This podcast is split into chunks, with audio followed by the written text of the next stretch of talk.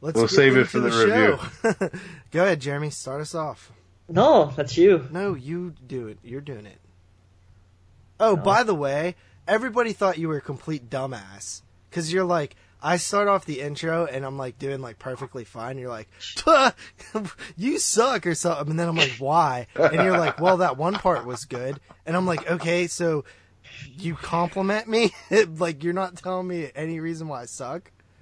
Well, you're up, so go ahead. You're up. We take turns. You know how it goes. No, you never said that. You said you were I the said host. it now. No, I fucking never said I was the host. What are you talking about?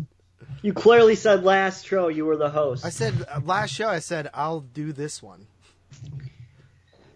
yeah, but you're gonna say I suck, and you're gonna No, fuck I'm me not. up. I swear to God, I'm not even gonna say that. Well, you're gonna say what I always say. I'm not gonna JF1 say era. anything. I'm just gonna let you intro the show, like a respectable co-host does. Luckily, oh wait, I had to get that guy's name. Mike Default. He's a dick. Because he missed me in a review. All right, let's go. Totally unscripted, right? yes, unfucking scripted. Apologize for missing last week. Who would have thought it would have took that long to find some tampons? yes. I'm not fucking saying that. I know that, you're dude. not, but I'm, I'm just saying, this movie is not good. It's actually really bad. You know what? I'm not saying don't go out and see it. Yeah, that's a foreign edition, dude. How is this foreign? It's Anchor Bay. A lot less bitching from horror fans because that's one thing that you get used to. It, It's yeah. just so sad. It's just so fucking sad. Dan, tr- pr- I don't know how to fucking What? say I, I totally nailed that one. It's gonna make me mad. Like, it's gonna Yeah. piss me the fuck off. Fuck me, man. I don't know. I showed Moods a girl blowing a dog one time. Okay. Oddly enough, I gagged about 45 times and I watched the whole fucking 12 minute video. Oh my god. Jesus Christ, what are we doing here? You're listening to a 22 Shots production. Alright, what is going on everyone out there on the interwebs? This is Jeremy, aka NES Roller 22, coming at you live from 45 minutes outside of Chicago. Yeah, buddy, we're going old school today with my amazing hosting abilities.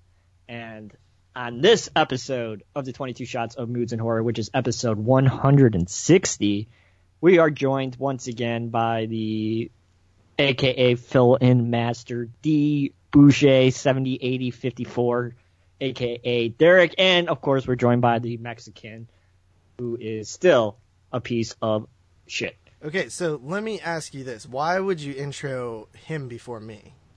I don't know because he's the guest and he's cooler than you. Oh.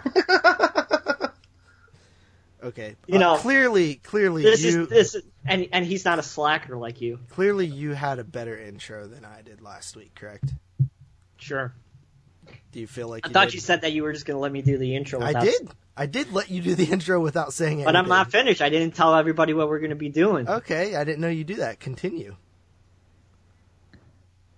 See, you fucked me up now. I just want to say this Mike Default guy, he's a big fat douchebag dickhead because he commented on a fucking podcast and he said that JP and Moods is awesome and he called me the other guy so he could go suck a chode.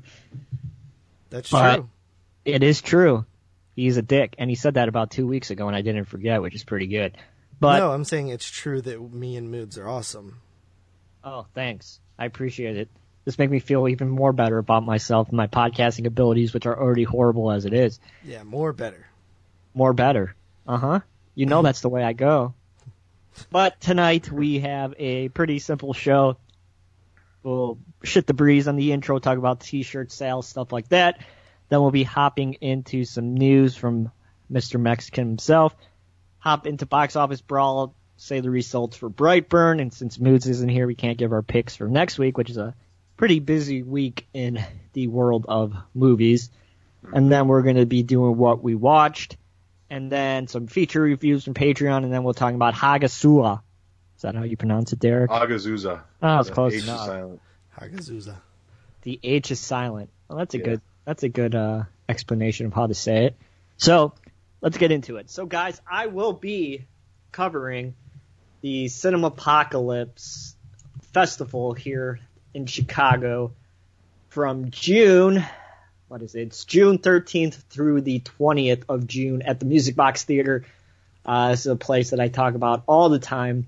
And a few years ago, they brought this festival. Uh, the guy who uh, directed We Are Still Here.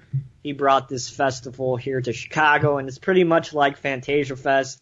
It's not as good, but it still shows a bunch of films that are on the festival circuit. Well, and isn't it still in its infancy? Also, isn't this only the second year or third year? it's the third year. Third year. So like I said, it's still pretty. It's pretty, you know, uh, early on in its run, but uh, they brought this a few years ago, and they bring all these festival movies that play at South by Southwest and Fantasia Fest and uh, all these different festivals.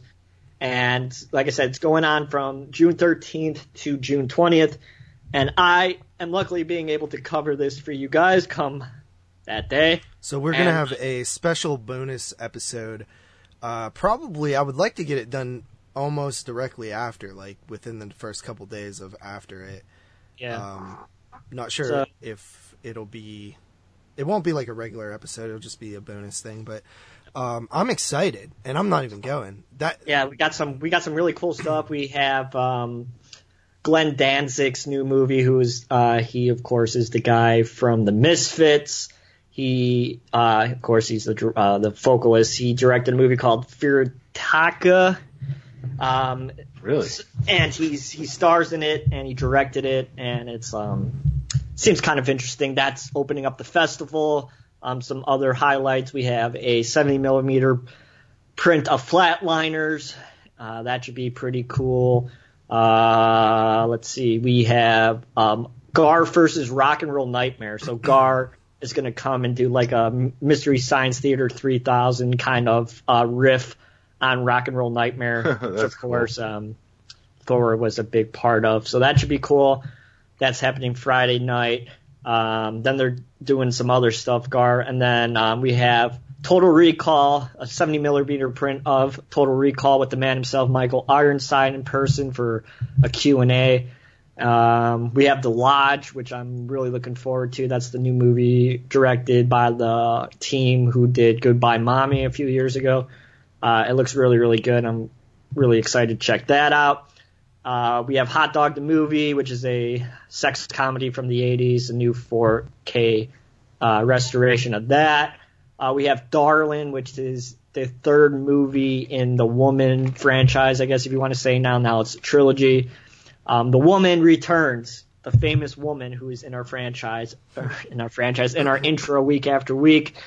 Uh, this is another film with her in it, so that should be pretty cool to see the woman back on the screen. Um, Tammy and the T Rex, the film I'm looking forward to the most in the festival. This is the original R-rated gore cut, uh, 35 millimeter world premiere. So I guess they made a uncut R-rated cut of this movie, which is like a PG-13, like uh, straight to VHS film from the 90s that um, has uh, who is Paul Walker's in a very young Paul Walker, and it's like a really horrible, horrible film. Accordingly, I've never seen it, but they supposedly made an R-rated cut of it, and um, this is the first time that is ever going to be screened, so that should be cool. Looking forward to that. Um, some other stuff we have uh, on Tuesday. We have Mr. Joe Bob Briggs coming to Chicago to do his How Redneck Save Hollywood show, which I saw a few weeks ago, about a month ago now, uh, in Milwaukee. So I'm very excited to see him again, see what he has to say about Chicago and rednecks. That should be pretty fun. And yeah, just some other films uh, that were on the festival circuit that I'm going to be checking out. So should be a fun time covering that for the show and should be cool. So that's that. Um, t-shirts are now available in stock. I have them. If you guys want one, drop me an email, nesruler2222 at gmail.com, or go to the 22 shots of moodsandhorror.com. There's now a page on the website. Click on top, it says store. You could directly order a shirt from there. Um, we got like 50 shirts left, so about half the stock of shirts are left. So if you want one, go ahead and grab one. Please support the show. That'd be awesome. Everybody who ordered one, the shirts at this point, since the episode is up, they should have been shipped. If you're a Patreon member, uh, they were shipped yesterday on Tuesday, and everybody else they were shipped on Tuesday. So stay tuned for those. They should be popping up in your mailbox very soon. Um, I think I got everybody. There was like 45 of them, but I think I had a good enough system laid out where I was able to not miss anybody. So Uh, those should be cool. They came out really nice. I was very surprised with the quality that they actually turned up. All the colors are really good, and um, I think people are going to be happy with them. So that is t-shirt update. And uh, JP, you got anything else? Well, I mean, I wanted to comment on some of the stuff you were talking about, but you didn't. Okay, go ahead. It's an opportunity. Um, so the uh, the let me ask you this: Are you going? Are you like staying in a hotel, or are you coming back home every night? Coming back home every night. How far of a drive? It's in Chicago. So forty-five minutes. Yeah, Okay, so it's just like going to work every day. So um, now have you request like have you let your work person know that you're going to be like busy? It's not my work person. It's a whole bunch of work people. I'll just say that I'm not available to work when they text me and ask me if I want to work. Oh, okay. Um, I I, for, I always thought there was just like one or two people that hit you No. up, but I guess you have a bunch. So that's pretty cool. So no matter what, you're going to this. You're not gonna like if a job comes up or something. I mean, I'm I'm pretty much gonna try and go to all of them. Yeah, You know, Yeah. at least all the ones I want to go to. I think you should came- do as much as you possibly can so you get invited back next year. Yeah. Well, I'm planning to, so Yeah, it's you only a week, so I'm not gonna like. It's not gonna kill me or anything. No, Yeah, buddy. what'd you say? Yeah, I was just, I was just gonna say you definitely gotta make that Tammy and the T Rex one because Oh, that yeah, movie's a trip. sure. Oh yeah, that's like a rare credit. I would assume like it's gonna come out on Blu-ray or something pretty soon, but um, because uh, AGFA is releasing it, and uh, I know they do a lot of genre stuff, so I am curious about that. I have a feeling that one's going to be a packed house for because that's just, that's such a weird credit, and um, it's gonna be cool. I'll be able to go see all these movies for free and not pay 175 bucks. So that should be awesome. That's cool. Yeah, buddy. So, um, what what is the uh, the title? You said it's Darling. The title of the- Darling. Darling. The title. That's of the Woman mother. sequel. Um, well, you know, Is it Angela uh, Bettis in there? Uh, is that who plays the woman? No. No, Um, it's uh, Pollyanna McIntosh who plays the woman. I'm Yeah. actually interested to see where that story goes. So that's another one that you have to check out. Um, and then, yeah, that's pretty exciting. So that'll be a bonus episode coming up here, um, which I've actually was in talks with a guy who regularly goes to the what's the big fest in London or, or over in the UK. You, you guys know what that one is? Oh fuck! I know. I think I know what you're talking about. I just can't think of the name. it was it's a huge festival. I forget what it is, but they show like tons of stuff. Um, but is it Fright Fest? It might be. It might, it might have like a town or name in front of it or something. Yeah, well, I can't think of- either way, at one point I was talking to a guy who regularly went to that, and I wanted to have him come on and give us the rundown of all. What is that?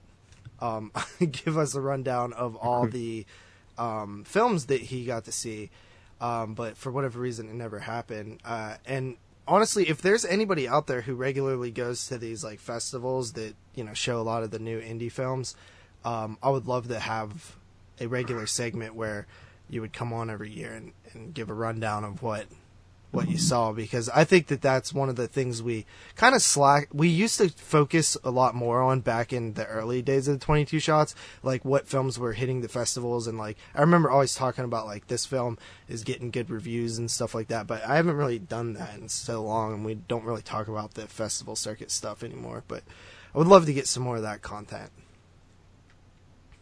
You know what I'm saying? Mhm. I hear you, man. It's always good for like any show in general. Yeah. This fucking amateur. yeah, welcome back. I'm sorry, dude. You're sorry? You were in the middle of a conversation. You're what an was I going to amateur. say? Why do you move your fucking mic? Why are you moving furniture in the middle of the show again? I wasn't moving furniture. Dude, you hear it's like opening My dad's doors yelling and, at me. I'm sorry. and hearing people yell.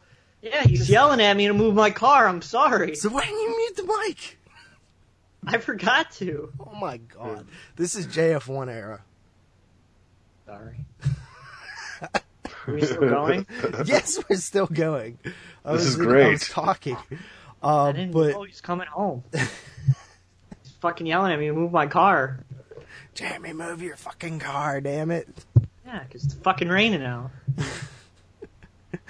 Um, but anyway, so yeah, I would love to cover more festival circuit stuff. Um, it's always been one of my like number one goals. Like I have to do it one year. I need to like save up money and go to one of these festivals. Or you can just come to me. come to you. Yeah, come to this one. Yeah, but I would feel pretty mad about you getting in for free and me having to pay. Just saying. Or we could just split it. Yeah, that would act. That would actually. We, we should do that next year. One gets in for free and then we split the other one. Yeah, Or you just use the Patreon money because that's what it's for. that is true. Yeah, maybe we should. Maybe we should look. Man, honestly, like I would do if they do that next year. I would do that. But Ooh, um, actually committing to something. I also Look want. that. I also want to go down to Jason's house and go to his festivals. He goes Yeah, to he uh, two of them. South I think, by right? Southwest, South by and he does. I forgot what the other one is. Fa- Is it Fantastic Fest? Oh, that's in that's in Ontario. Oh, that's the. that's the good one. Yeah, that's what what what's Fantasia? I don't know. That's just the name of the festival. I don't No, know what the fucking No, I'm saying where's that one at? Fantasia. Ontario. That's I thought you said that was Fantastic Fest.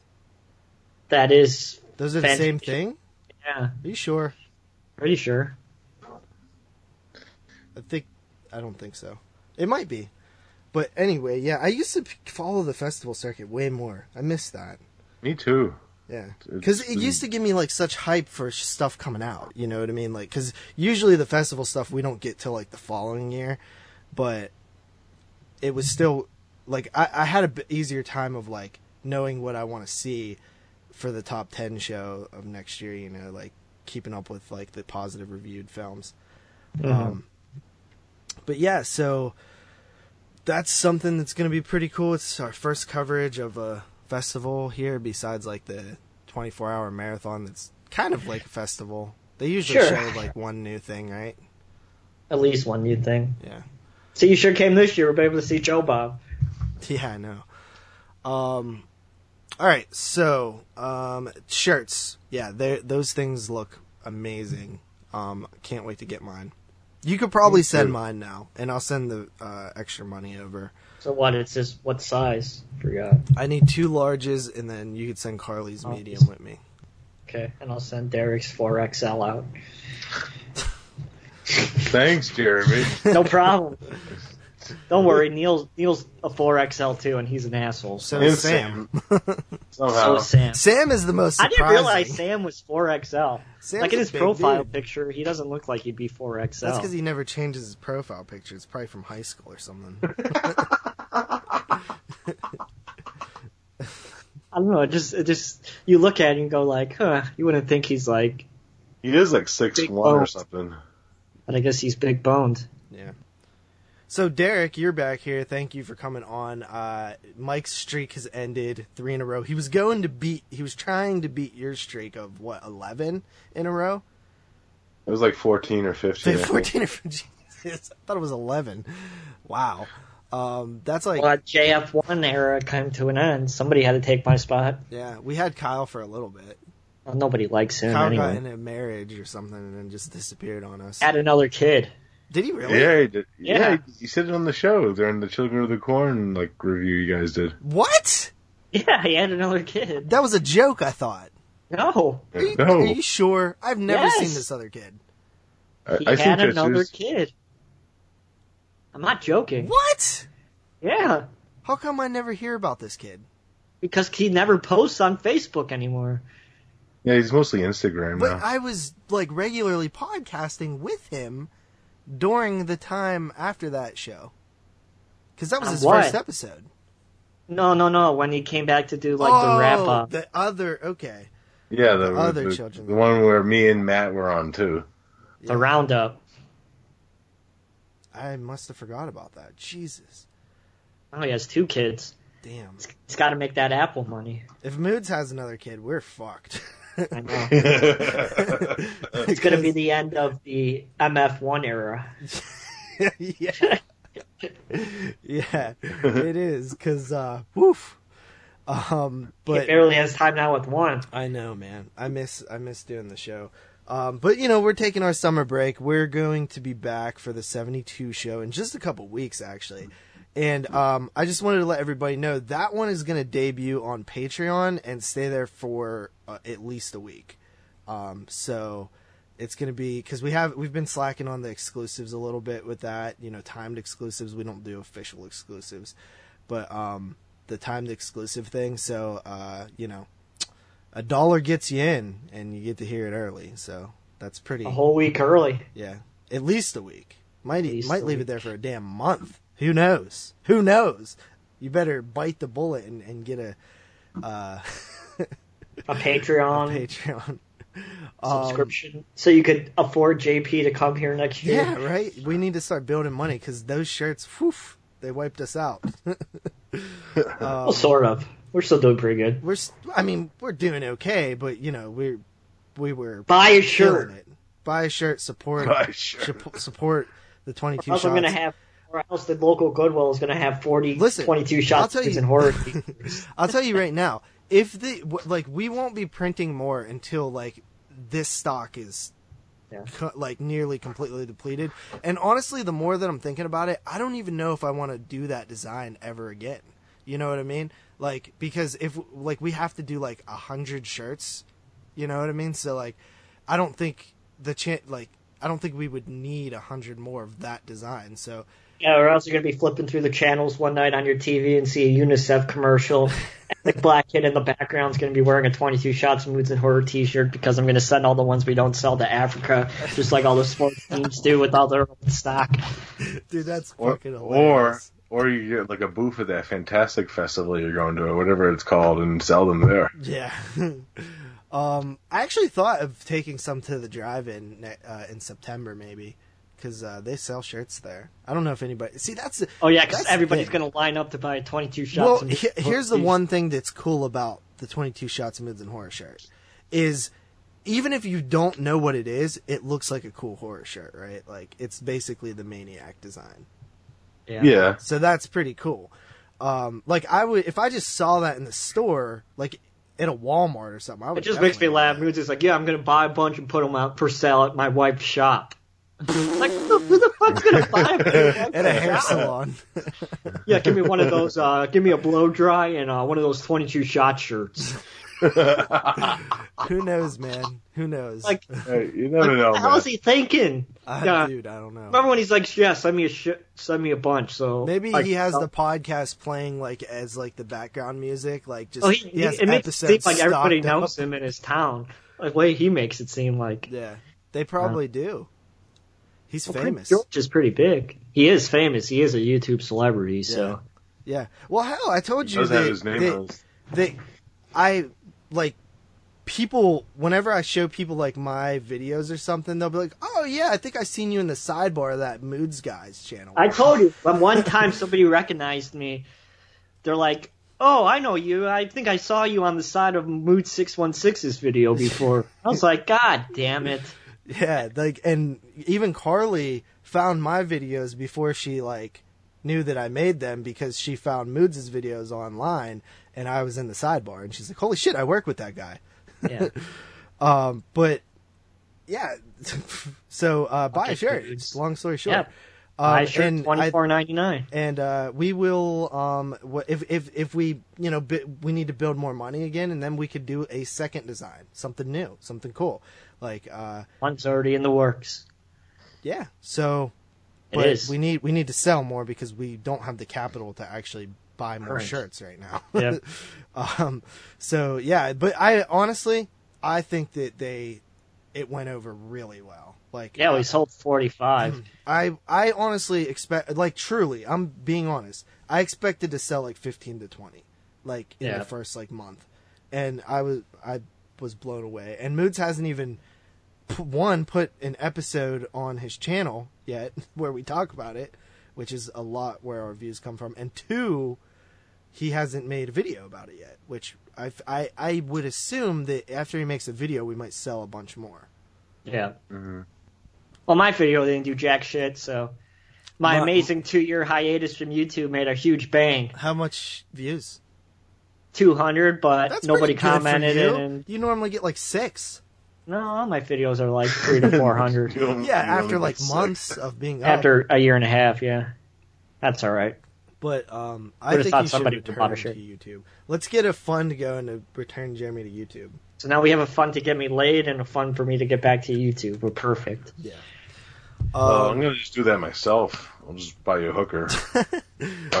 But it has to be a 10 out of 10 hooker. and those are no, Like, you get. I don't even think a ten out of ten hooker would go for you, bud. Oh, thanks. They'll go for anything for a amount amount of bucks. I don't know, Yeah. man. They'd be like, Yeah, uh, That's- that's your that's job. that's even that's even out of my pay grade. Like, get the fuck out of here.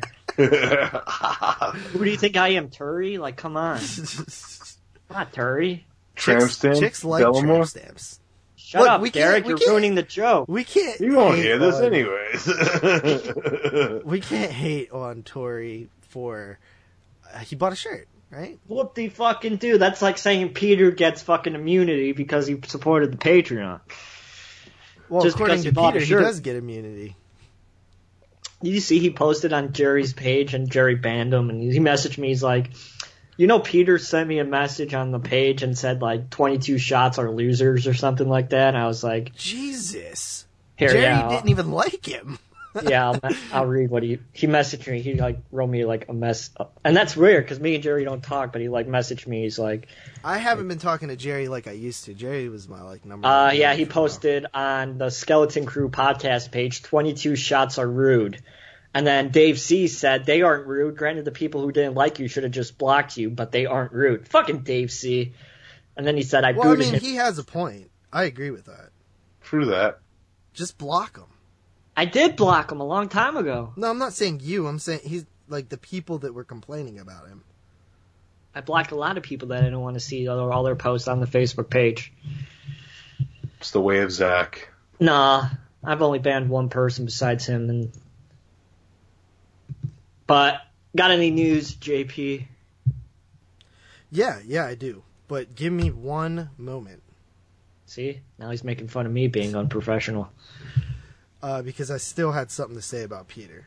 All right, what do you have to say about? he just messaged me randomly and said "moopsie boopsie." Yeah, he did that to me too, though. Remember? But then I blocked him. I even made a post about it. I was like, "What a fucking weirdo." But when did he do this? Um, like last week, and I don't even know. Like I wasn't even part of the moopsie boopsie thing. I don't even understand what it means. I still don't understand what it means. I guess it was the name of the fucking hamster he put in his pants. He put a hamster in his pants. In the fucking video that somebody posted on the Facebook group. What a Wait, weirdo! wait, wait! He put a hamster in his pants? That's what it looked like, anyways, from the video.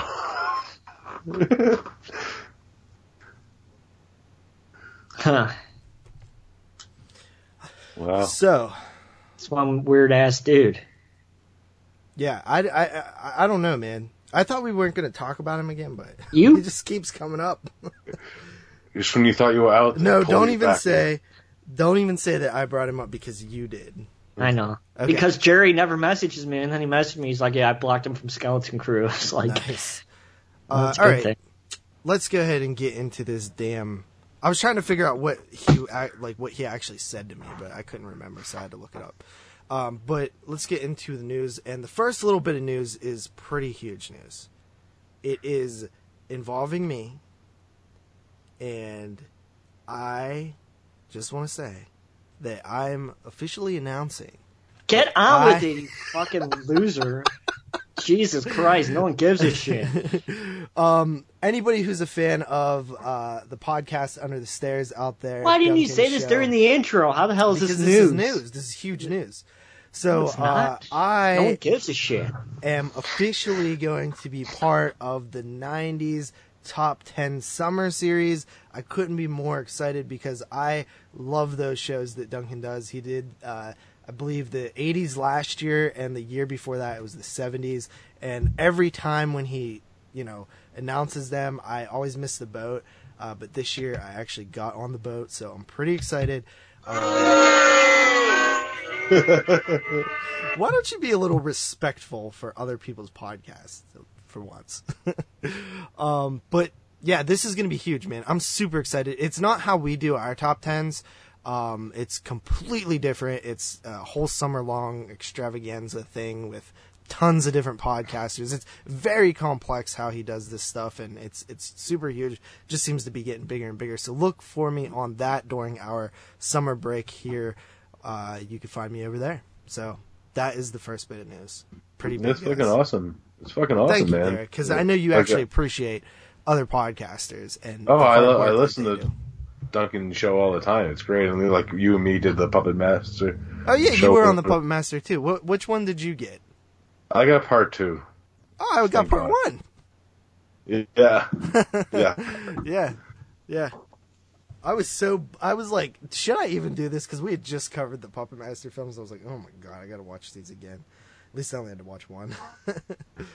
uh, yeah, that was my first time with. Uh... And Jerry just told me to say to let you guys know that me and uh, Jerry will be reuniting. So, um, uh, me me and Jerry will be reuniting. Congratulations, no one cares.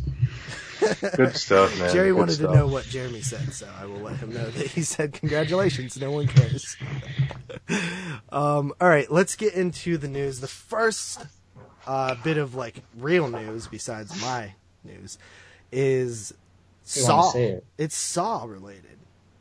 Yeah, he didn't even want to talk about this because he's a loser. Okay, so you let me let me hear what is going No, on. with you have it pulled up. You say. You're in charge of the news. You weren't going to talk about it though, so that's why I had to say you weren't going to talk about it. So apparently, Chris Rock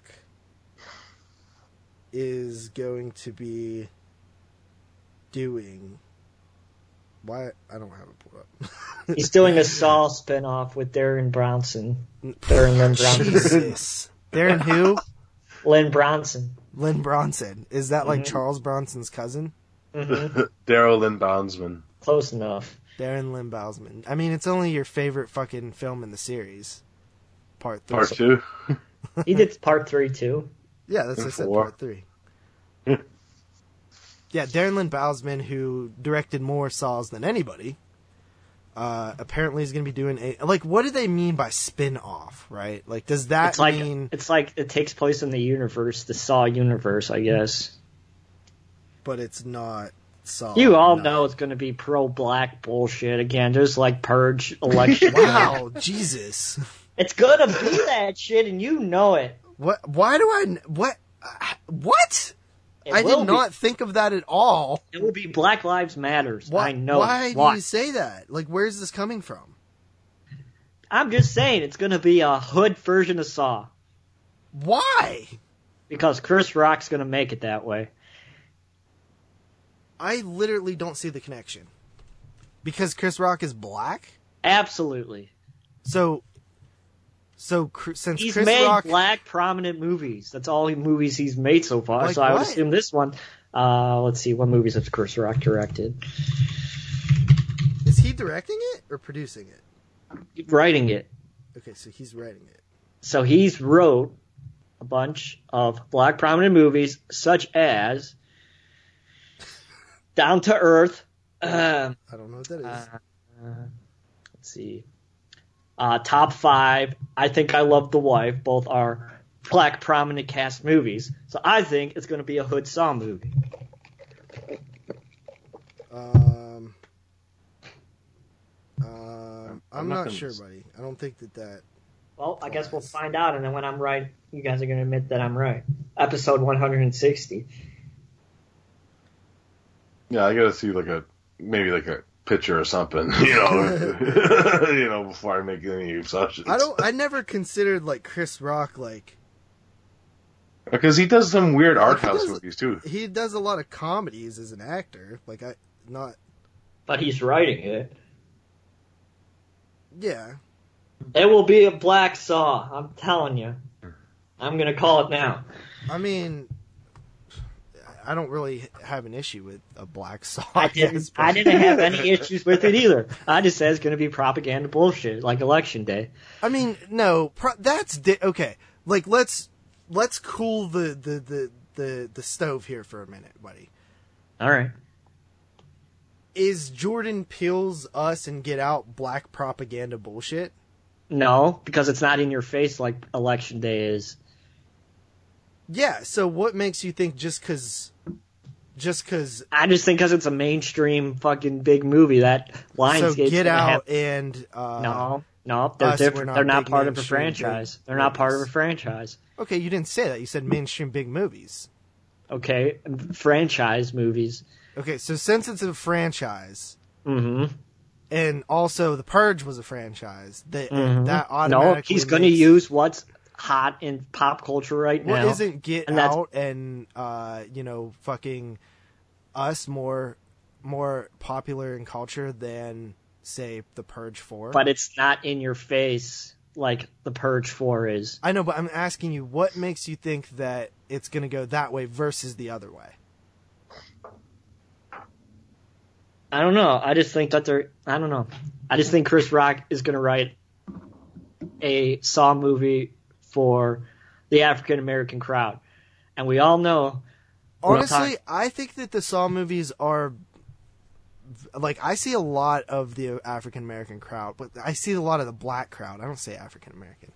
Um, at the uh, Saw films. don't you have um, an experience with a black dude at Brightburn this weekend? Dude, yes. I can't wait to talk about this.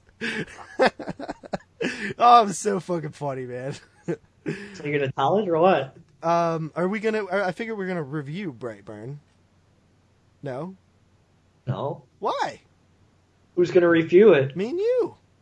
You, When are we- you literally said let's. We're gonna have to talk about Brightburn when we go see it. That's not what I said. I said, aren't you gonna talk about the story about the No, guy no, in I'm saying like in chat, like a couple days ago before we went and seen it. You're like, we're gonna have to talk about this on the show.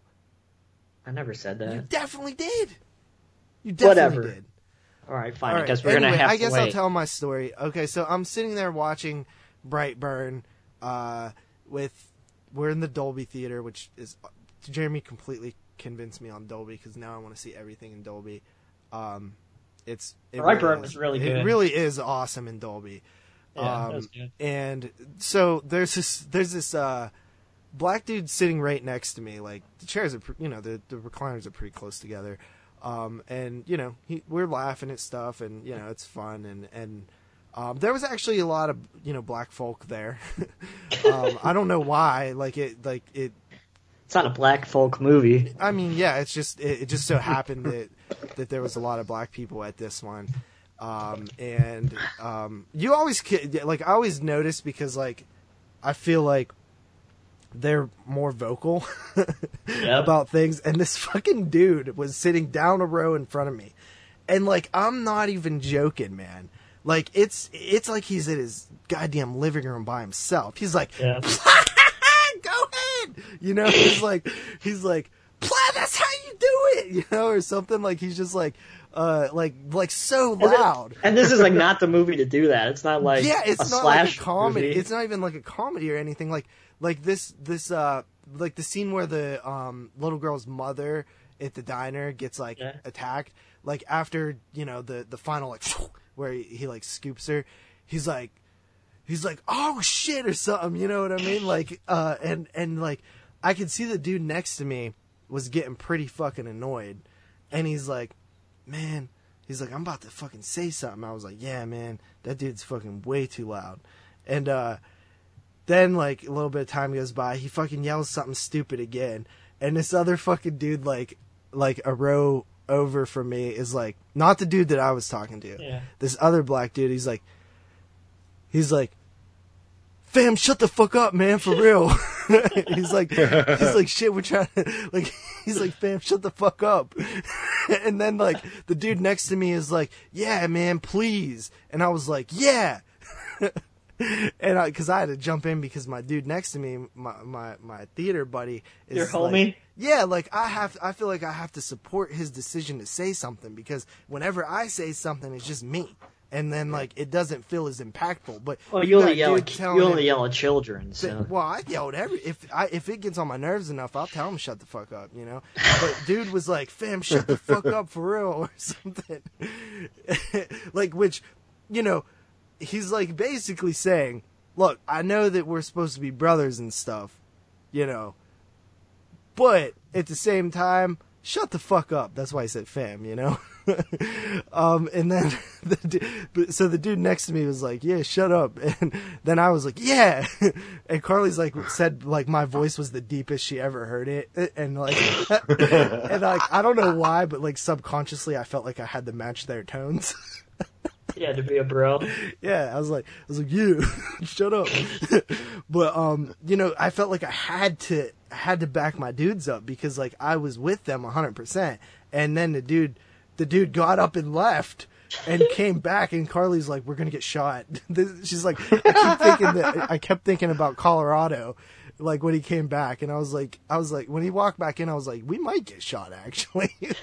but um, after the movie, then like the dude that was next to me, the one black dude, was like, um, that we started getting up, and then the dude who was like, "Shut up, fam," he looked over and he's like, "Oh shit, is that you?" And like they knew each other, and he's like, "I thought that was you, man." They like walk over and like give dap right in front of us and shit, and like, like um, like they're standing right in front of me, and they're like, "Oh my bad, dude, I didn't mean to block you," and it was just fucking funny because like we basically made like theater friends with like these two black dudes because.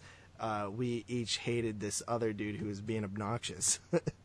And they knew each other. Yeah, but it was funny because they knew each other. Like the two dudes who said something like knew like knew each other but didn't know they knew each oh, other. Oh. I thought it was the loud guy and the other guy knew each other. no, no, no. It was That would've been dudes- hilarious. Yeah, that would have been fucking funny. He's telling them to shut the fuck up and they knew each other. Yeah, but That'd be funny. how did you know that? Carly tell you? Yeah, Carly told me. Oh man, the, it, it's so funny, man. We get we we have like It seems like every time. it. No, honestly, like that theater. That's might be honestly one of the f- very first times that's ever happened there. But I, Yeah. it was also the loudest. Like I've never m- seen somebody literally just talk like Yeah. like they're in their own living room. I had just- that during the Avengers. It was so weird, man. It was like I had that during the does, Avengers it- and does he not know Strangers he's in a room full of other people? Well, when I saw the Stranger 2, there was these two black people doing it. No offense to black people, I'm just gonna say it. And at the end of the movie, this kid, this guy got up and said, "Thanks for ruining the movie, you fucking assholes," and walked out. it's like Well, that's why you say something during the movie or you go tell on them. they they did say it during the movie. Oh. He's like, "Shut up," and they didn't shut Oh, up. dude, The Strangers 2 got completely ruined from uh, these old fat white bitches. Like, Yeah. like you know, 40 year old, annoying as fuck, just white. That's what happens when you have recliners. People think they're in their living room. This was not at a recliner one. This was at a cheap fucking 30 year old seat one. AMC Classic, Yeah, it which was is really uh, a Carmike. Yeah, I, is that what they are? Yeah. See, because yeah, it used to be a Carmike, and I was telling my friend, I was like, I was like, or Carly, I think, and I was like, look, these seats have literally been here since I was in middle school, taking my girls on, like taking little middle schoolers on dates, like the Yeah, same I'll fucking seats. All the AMC Classics were Carmikes. Mm. Yeah. and AMC bought them, and they're like, "Oh, these are nice enough theaters to like redo and make them AMC's." So they just like took the signs down and made them AMC Classics and charged like six dollars instead of full price because they're shitty. Yeah. They need to they need to remodel that theater, dude, because it honestly is like, it's not that bad if they would just fucking take care of it. It's just so old, man. Yeah. And movie, like I, I swear, like ver- now versus like when I first started going there, like they're way more busy. Like, not not when I first started going. I've been going there since I was a kid, but like I'm saying, like since I've been doing this podcast, like in 2013, 14, like they it was dead there. But like uh, I feel like there's a renaissance with like movie going, um, because I like things are packed a lot more now. But but you can use A list there, can you? yeah, Oh yeah. Yeah, yeah, you can. Um, actually, the So- wa- the waterfront is a classic too, but it's really nice. So I don't, Yeah. I don't know.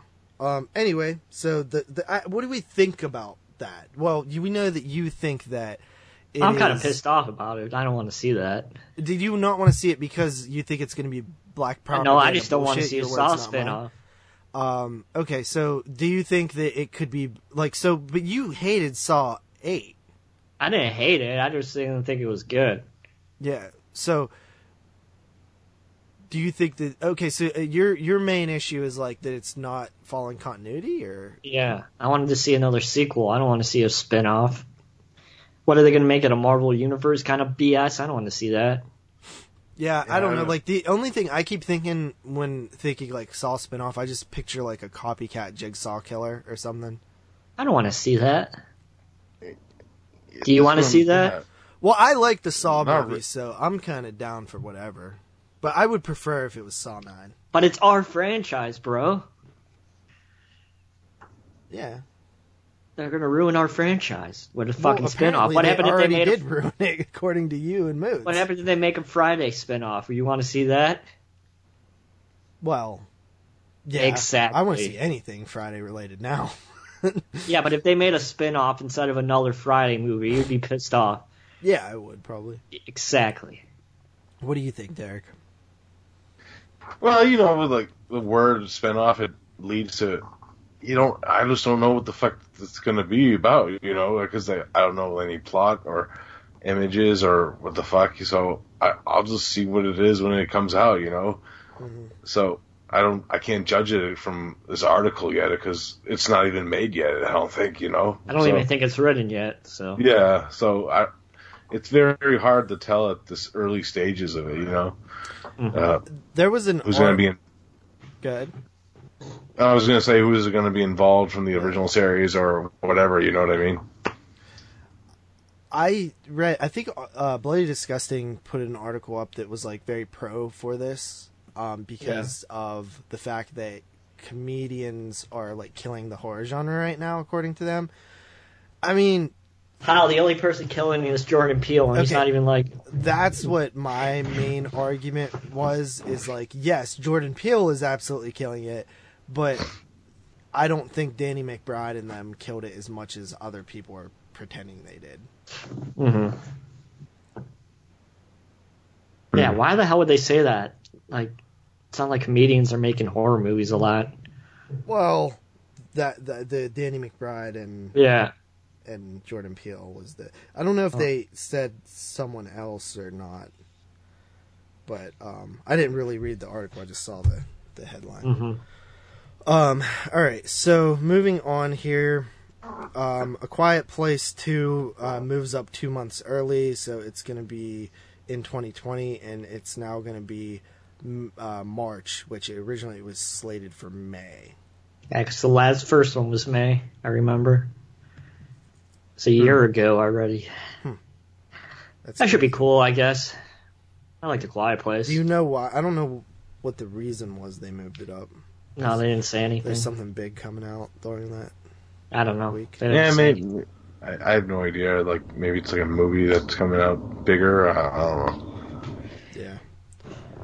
Um, all right. After that, it looks like um, looks like Alien is, as we know, is now with Disney, 20th Century Fox, um, and basically Ridley Scott was in a chat with the Hollywood Reporter and said, uh, Shut up, Derek. "What is that? I don't know. Ask Derek. That's the washing machine. What? Very loud. Who the fuck puts a wash? Who are you, Andrew Schroyer? It's it's all the way downstairs. That's how loud it is. Jesus." This is why we don't have it, guests. Yeah. um, you get the point. uh, So this is what he said. He says you get the point when you say, "Okay, it's dead in the water." I think Alien versus Predator was the draft idea, and I'm not sure it did very well or not. I don't know, but it somehow brought down the beast. Scott explained, uh, first reflecting on the road to Prometheus. And I said to them, "Listen, you can resurrect this, but we have to go back to and to scratch and go to the pre to a prequel, if you like." So we go to Prometheus, which was not bad actually. No, I think it was fucking great. Um, but you know, there's no alien in it except the baby at the end. Thanks for spoiling Prometheus. uh, that showed Yeah, itself 10 a years possibility. Uh, I mean, is it really? Oh, seven years. No, I mean, it had a silhouette of an alien, right? The alien is uniquely attached to Mother Nature. It simply comes off a wood beetle and will lay eggs inside them, unsuspecting insect, and in doing so, the form of the egg will become the new host, new creature. That's hideous, but that was what it was, and you can't keep repeating that because the joke gets boring. I think it's just tough. The joke wears out once you've seen it twice, three times. It's no longer frightening. So we're looking where we're going to evolve. So apparently, Al- he Alien Covenant sequel. I don't think the joke got old at all. I just think that the film got bad. What Covenant? yeah, because like I loved Prometheus. Covenant was not good. I told you how they should have ended Predator, dude. They should have Yeah. had fucking Michael fucking just show up out of the. Yeah. That would have been dope. You, you know what my main problem with Alien Covenant was? Was it felt like they stuck the alien in the middle of the movie when it felt like it wasn't supposed to be in it. I think because everyone was complaining there was no fucking alien in Prometheus, so they kind of His name was shoehorned. His name was Yeah. David. David. You know, at Uh, the end of Predator, when they're like, when they fucking reveal the Superman suit, they should have fucking had David pop up and fucking make an Alien first Predator movie that way. That would have been dope. They're not smart like that though, like I am. I just don't think they want to do another Alien versus Predator right now. until they finish the the other movie. You know what I mean? I just they feel like, like that now they've now they've rebooted Predator. It's like Plus, that wouldn't have worked because the timeline doesn't make sense. how so? Because Alien Covenant is set in the past, I believe. Or But the he's a- future. It's set. It's not set in present day. I mean, it could still happen though.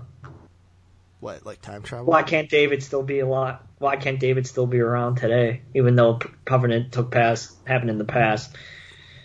He's a cyborg. So, what would his reason for coming to Earth be? I don't know. I'm not the fucking writer. I just thought it would have been a cool idea. Well, it has to make sense, right? I like it, but yeah, that'd be kind of awesome. I would agree, but it had to make sense in the timeline of the story. Yeah. Damn it. See? It would have been cool. All right. Um, next up, we have um, a film that, speaking of you know festivals, it premiered at Sundance, uh, and it is Patrick Brice who did Creep One and Creep Two, which are awesome. Ha- have you seen those, Jeremy? No. Dude, what the fuck? Somebody give Jeremy I Creep One and. Two for Patreon next season because uh, he needs to see those. I think he'd really dig them. Yeah, they're, they're good. They're really good.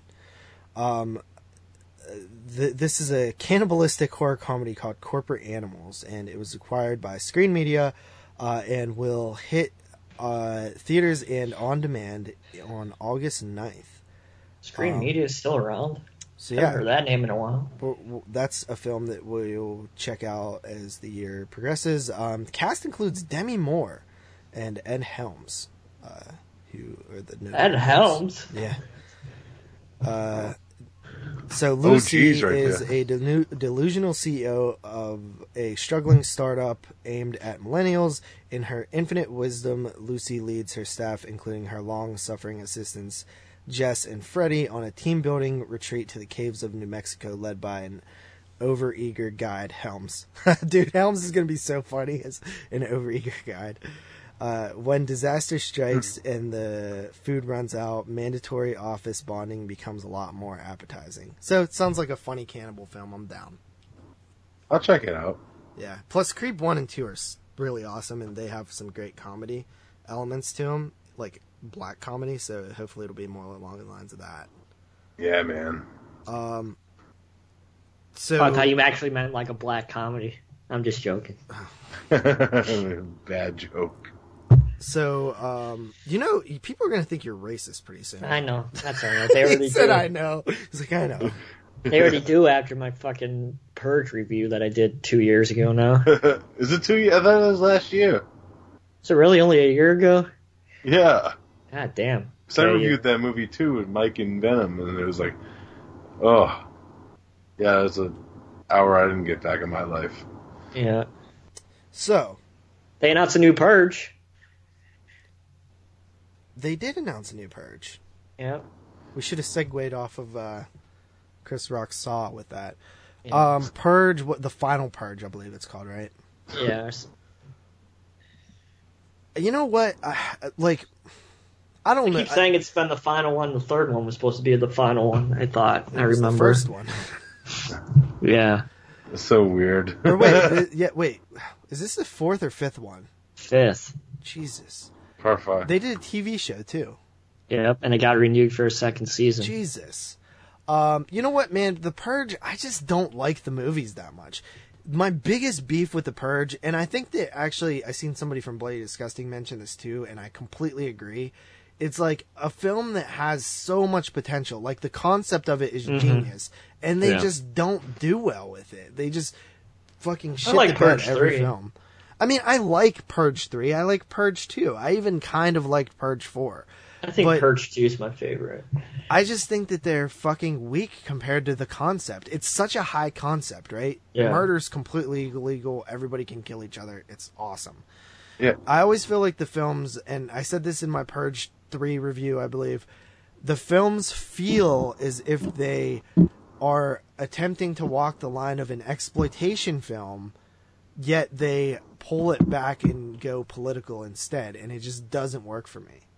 Yeah, they, you know, and the whole like thing about them that kind of bugs me is they are labeled as like horror, but they seem more like action movies in a way too. Well, that like, last one did especially.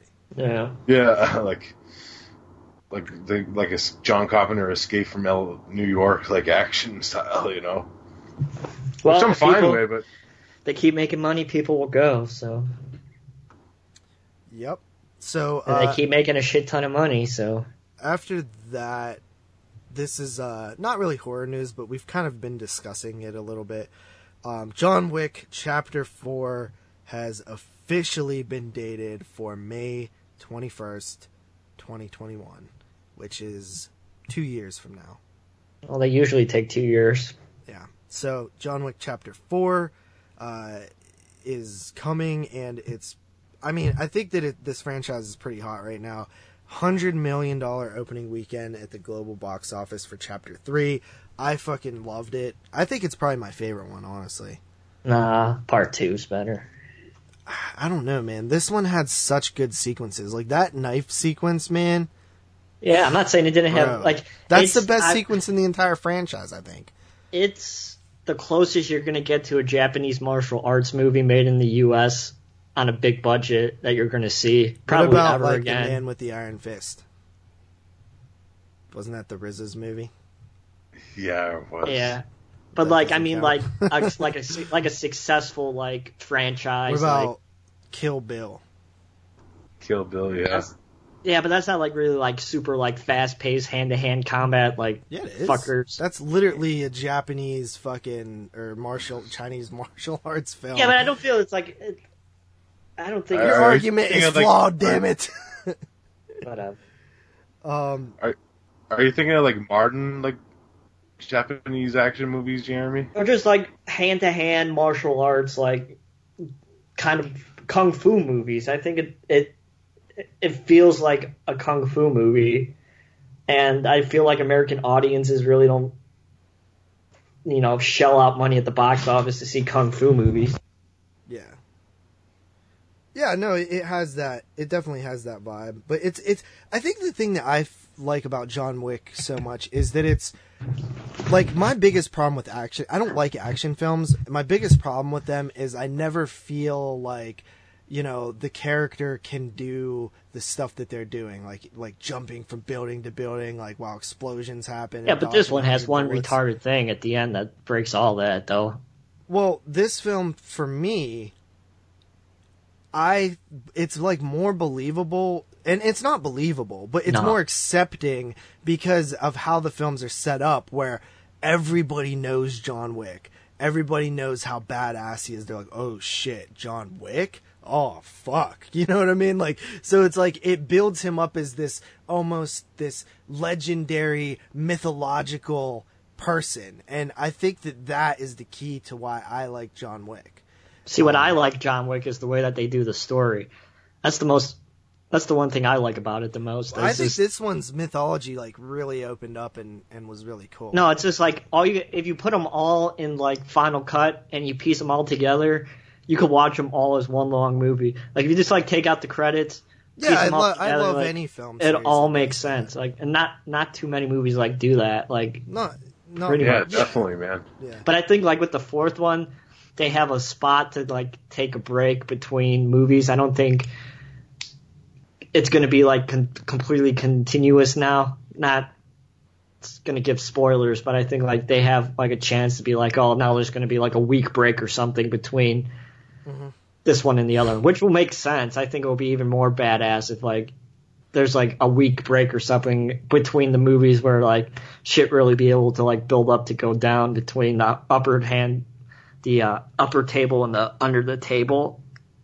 I don't know. I think it's gonna be cool. Yeah, I think that like this one needs to be like even bigger and fucking better because like at this point I'm like, what the hell else can they do? Like, you know what I mean? But it's so cool, man. I just like, I just like the film series. I, I, I honestly didn't expect to, but I thought it was super fucking cool. And It's all over a dog, bro.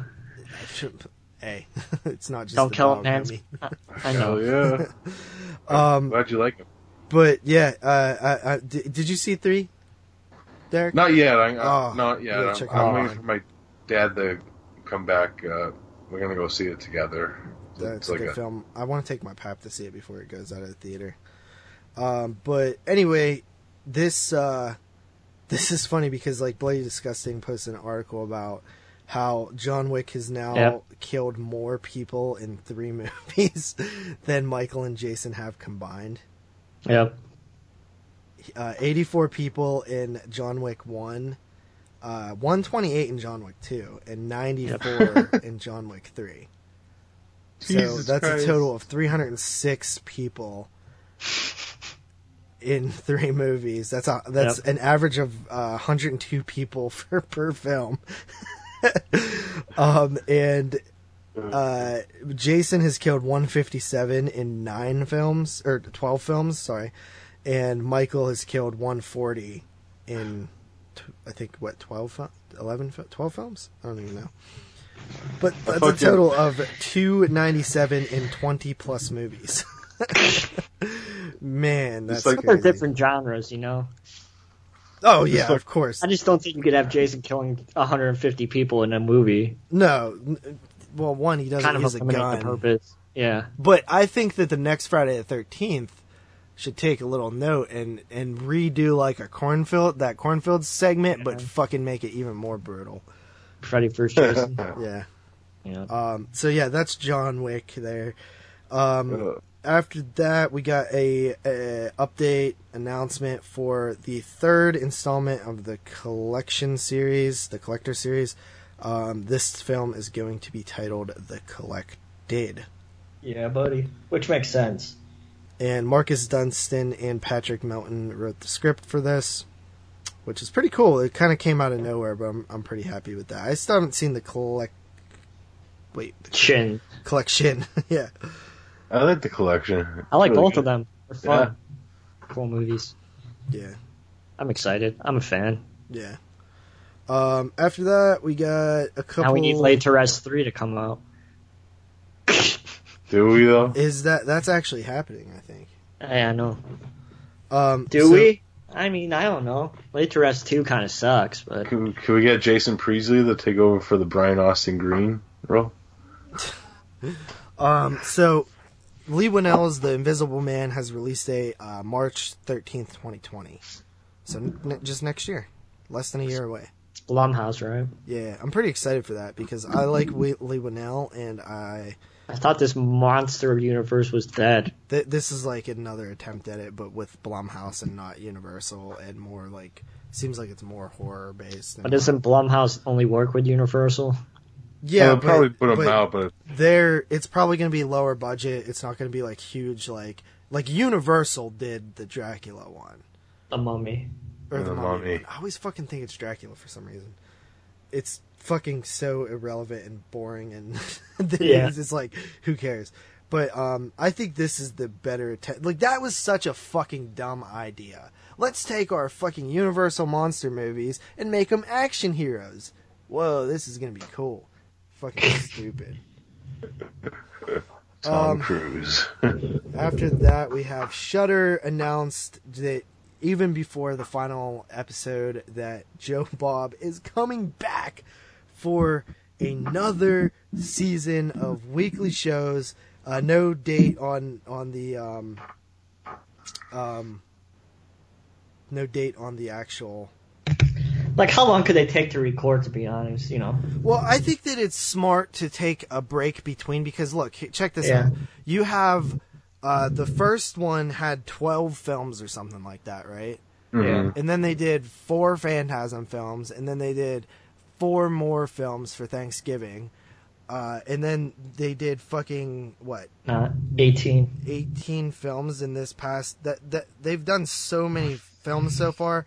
Shudder doesn't have a unlimited supply of you know films to do. They they are a network that you know has to license this stuff. So i think that taking a break is smart. Plus it gives joe like honestly when i watch them i'm like dude how does he come up with this so fast because he has mm-hmm. these like giant monologues of like everything. It's not just horror based. It's like all of a sudden he'll talk about some car or something, and he'll go deep into. Oh, he's pissed off about the Hemi Cuda Oh, that's yeah, getting destroyed in Phantasm 2. I know. I just started watching Phantasm three the other day on that. He, there. ha- he hates that shit. I've been going through and trying to rewatch the ones that I missed.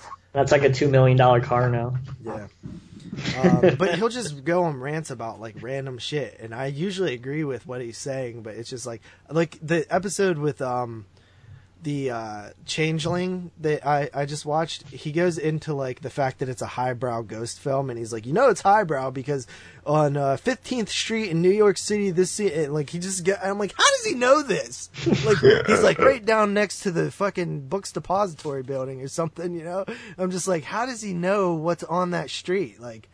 Because he's Joe Bob. He's all knowing. Yeah, but um, dude, I'm like this. This is awesome. It's gonna give me time to actually watch the the the because I, I I was watching weekly for like the first three, and and then I kind of fell off because I, I was busy like every Friday night. But uh, I'm gonna catch the ones that aired um the pa- past couple weeks and and catch up, and then be ready for the next season. But yeah, man, this is super fucking cool. Like, cannot wait. Um, for this to continue, I'm so happy. I was. Yeah, I don't get was why they wouldn't do it. I don't think they're like expensive to do, so it's like it's a no-brainer not to keep doing them. And honestly, like Well- I think they're a huge hit. Like it, it Yeah. doesn't seem like people are falling off either. Like every Friday, I see people talking about it. Yeah. Hell yeah, man.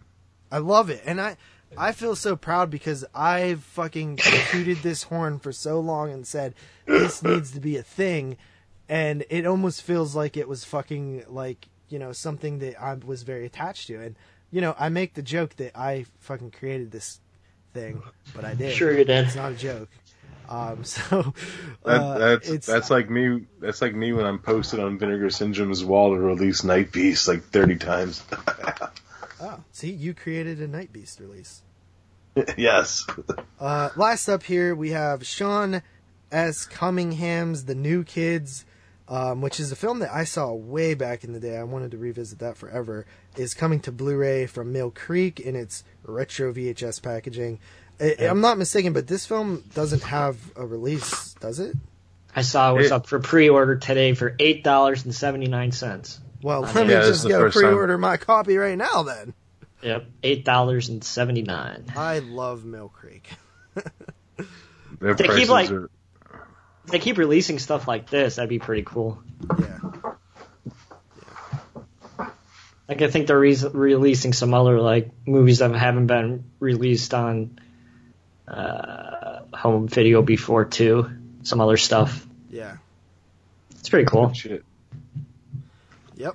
Um, and then after that, the final little bit of news, not horror technically. Can you What? just say that the last piece of news before the last time with the, Sean S. the- Cunningham? Well, it was the last two pieces of news, like the last type of news, because it's another release thing. Uh, we have Stand by Me, the Stephen King classic, is coming to four gay and careful, J Murph. It's a joke. Yeah. Um, but uh, coming to 4K, and one of the coolest fucking things about this is they're releasing it with never before seen f- extra footage. Yep. Bonus footage. It's like the Breakfast Club uh, Criterion they released last year, where it had a whole bunch of never before seen deleted scenes. This is gonna have some deleted scenes in it that's never been released, so that should be cool. Which is one like I don't know if how, what you are like if you're a fan of Stand by Me. Yeah, it's good. but it's like Yeah. one of my favorite movies. Oh, that Work with Mothra that shit. steelbook is down to thirteen ninety six too. I know I pre-ordered two of them. Two. Who are you, Turi? Now? what do you want two for? But I'm sending you one. Two. Jeremy. What the fuck? Why don't I ever get sent anything? Wait, who are you Jesus sending Christ. one to? Huh? Uh oh, you put him on the spot. I'm mailing Anyway. you one because it's your favorite kaiju. Who mine? Oh, Yeah. it is that fucking. mo- I didn't even realize that's the same movie. For some reason, I was thinking of Gamera the whole time. Oh, we're doing Fuck. Gamera when we come back, so. I, I've, s- I, am not. Uh, listen, I think the new Mothra looks fucking cool. Godzilla just looks cool. It's gonna be dope. Yeah, I know. I'm excited. Can't wait So, to see that shit. Um. Anyway, that is It's a good it segment. for the news. Yeah, that was a good one. Yeah. See, we don't right. need moods. Oh man. Yeah. fuck. fuck. I'm it. just kidding. go I'm just kidding, guys. Don't come after me. Of course, we Yeah. need moods. Um, but yeah, for oh, I upgraded to 4K. Finally, I didn't fully upgrade though. I bought the TV. Step one down. I just need to decide if I want to get a actual 4K player. I was looking at a Sony one, um, or I'm gonna get the Xbox One X or S. I don't know. I can't decide, but that's probably going to come by the end of the summer, I would say. Aren't you? Yeah, proud? buddy. What about The Shining on 4K? You didn't say Oh, talk about that. I totally forgot about the Shining on 4K. Uh, yeah, Shining coming to 4K. Uh, 4K is getting exciting. One of my favorite things about 4K right now is like a lot of the horror titles are getting really cool covers, like the Alien one and the Pet Sematary one. Super dope. And The Shining one's pretty cool. Yeah, the Shining one's pretty cool. Um, but yeah, it's it uh, it's kind of cool to to pick up some of these titles. Um, and you know, like the Alien one was so dirt cheap. Like, how do you pass that up? Yeah, The Shining's pretty expensive, Yeah, it'll probably. but I pre-ordered it. So But yeah, uh, so are are you happy? Because you're Now what? like you're probably the leader in 4K in all of 22 shots, like the group and everything. So Yeah. are you happy that I finally got a 4K TV? yeah, but you have to get a good setup now. What do I need for a set, good setup? Get a sound bar. You're not going to use those shitty TV speakers to watch your so shit, are you? What? Okay, so I just need you to guide me through here, 4K Master. Well, if you're going to be watching 4 like I'm surprised you don't have a sound bar now with Blu-rays. I Like, used to. I had a sound bar and like a whole surround sound. And I gave it to my Pat because I just, I don't know, it was something that he wanted. So, um, I just need to. I, I do need to upgrade my sound. My I I literally do use the TV speakers. Yeah, that's Um, so I do need to upgrade shitty. my sound. But yeah, Yeah. I, I I'm hoping by fall, you know, I'll have everything, my whole setup complete. Like I want to Yeah. go big on this. So um, And then when you like watch DVDs, they upscale it to 4K so they look better. I mean, they're not going to look like amazing, yeah. but they look better. And I'm kind of pissed off Hannibal flopped really bad for Kino because I don't think they're ever going to release anything again. Yeah, but they're blaming it on the fact that it's 4K and not the fact that it's fucking Hannibal and nobody really cares about Hannibal. If it was Silence of the fucking Lambs, that shit would have been fire. Yeah. but like nobody really like Hannibal was not like a beloved horror film. Yeah. It's Well- like okay, it's like decent, but I don't know why they didn't do Fistful of Dollars first. Like, I don't know what they were thinking. Because they like they didn't they just do like last year a 4K restoration Fistful of Dollars. It's like I think that movie would have sold a hell of a lot better than Hannibal. yeah. I don't know, but Walgo USA is getting into the 4K game next month, and not next month, and August 13th they're releasing a 4K movie. So that is pretty cool. And The Legend of Boggy Creek is coming in 4K. Dude, I can't wait. Like I'm gonna, I, honestly, whatever that cost, I'm buying it. I know it's limited, but here's the reason why. Hear me out. That film looks like ass on every release that exists. Everyone. Yeah. It looks horrible on on uh, Shudder, the uh, Joe Bob episode. Horrible. To see that film cleaned up can completely change your experience with that film because it, I've never seen it in good quality. And I was looking at the trailer and I'm like, my god, this is like a completely different movie. So I think that it's like, it's a must buy in my opinion. I actually like the movie. Yeah, but I Vinegar Syndrome does that it with all looks their ugly. movies. What? Like make horrible movies look good, and it looks like a completely different Yeah, movie. but I don't even think um, Boggy Creek is a horrible movie. I just think that the Yeah. transfer sucks on every release. Yeah. Well, I'm be curious to see like how limited it's going to be, or is it not going to be limited, or Yeah. Yeah, I don't know because it's like, is it limited or is it not? It's like that's speculation now, but they didn't really say. it's just such a weird movie. Like that's like the first like cult movie to get a 4K. So yeah, I would probably say. Kind of interested, curious about it. Who would have thought? I know Boggy Creek, the first cult movie to get 4K. So weird. Maybe not Well, Scream Factory. Well, then, again. well, then Evil Dead really isn't that a cult movie? Yeah, Yeah, it's but not more of like- like a studio title as well. yeah. This Yeah. is like I would say that that is like one of the first, you know, more cult. Mo- that became that became more of a studio title over the years, but like nothing It's about not like Boggy, Boggy Creek, Creek. is Yeah. is fucking studio. Yeah, I, I hear you. but I don't know. um, I'm, I'd like to see it finally getting some love. yeah, that's, That's pretty dope. cool. So, what do we have next? Uh, box office brawl. Let's talk about Brightburn. I got boned. Um, so this is from Thursday through Monday because Memorial Day, and stupid ass me, JP, fucking cheated and didn't say it because I forgot. I'm surprised you guys didn't try to fight me on that. Like, we never said that it was going to be for four days, Nope, and then I already had my before in the counter ready. Yeah, exactly. Because like, I would have fucking won if it was Friday through Sunday like Yeah. it usually is. You killed it. That's why when I seen what you guys picked, I was like, yes. I was like, I think I got this one. So Brightburn made 9.5 million Memorial Day weekend, 7.5 million um, Thursday through Sunday. So JP wins for Wait, how much did it make? 9.5 million. Oh, okay. Yeah, So JP beats me and Moods. which is very important because I was not doing so well, and this is going to be the start of my amazing fucking comeback. So now Moods is losing to JP 4 to 5. Boom. I'm beating JP 4 to 5 and Moods is beating me 5 to 4. Thought you were going to win Box Office Brawl 2019, buddy. I would if it was fucking Thursday through Sunday. I'd be beating your ass by three points right now. Uh huh. Uh huh. But uh, next week we have Godzilla, King of Monsters, and Ma, which we'll be doing on the Facebook page because Moods isn't here. I think that- I think that Ma is going to struggle because of the fact that Godzilla's out. Plus, I mean, Aladdin's about Ma- still out there. Uh, John Wick's still out there. Like it's Rocket it's, Man comes out. Rocket Man comes out, so I can't see Ma doing really good. Is it Blumhouse? Yeah. But who fucking knows? Because Blumhouse is always fucking a surprise.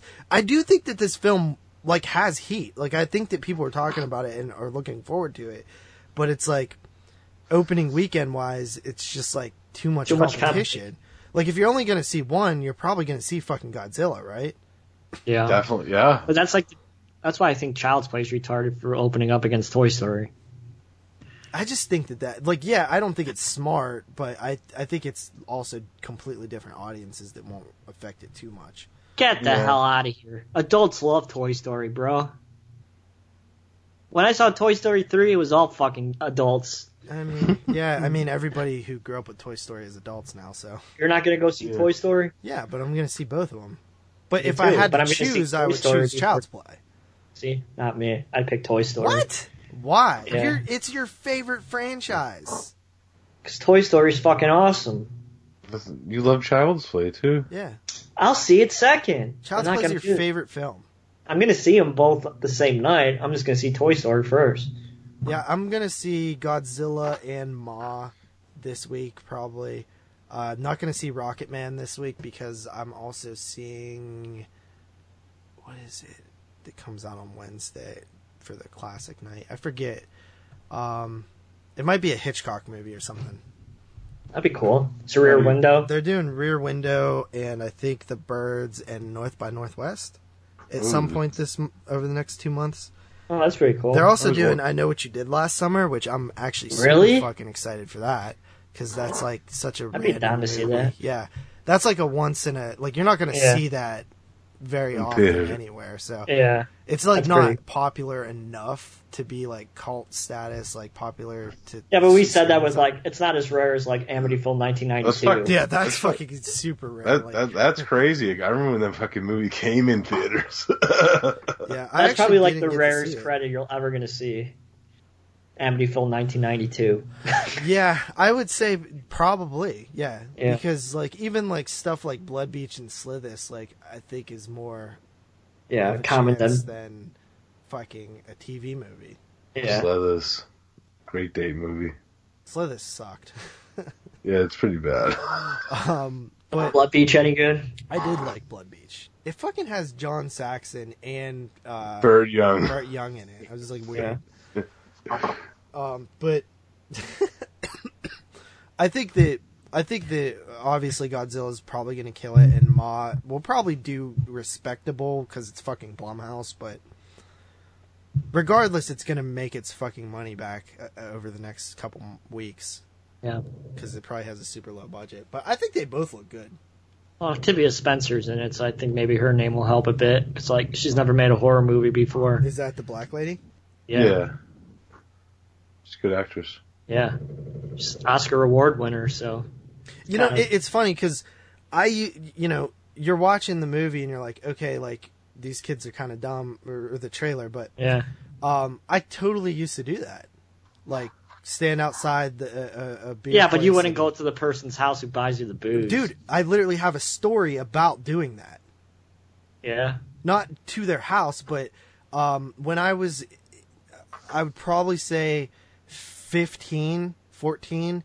Uh, me and my boy Marty were skating, and we were just like strolling through the you know knighthood and just kicking it and stuff. And um, we seen this dude named Gary, um, and he was walking down the road with a shotgun, and uh, we are like, "What up, Gary?"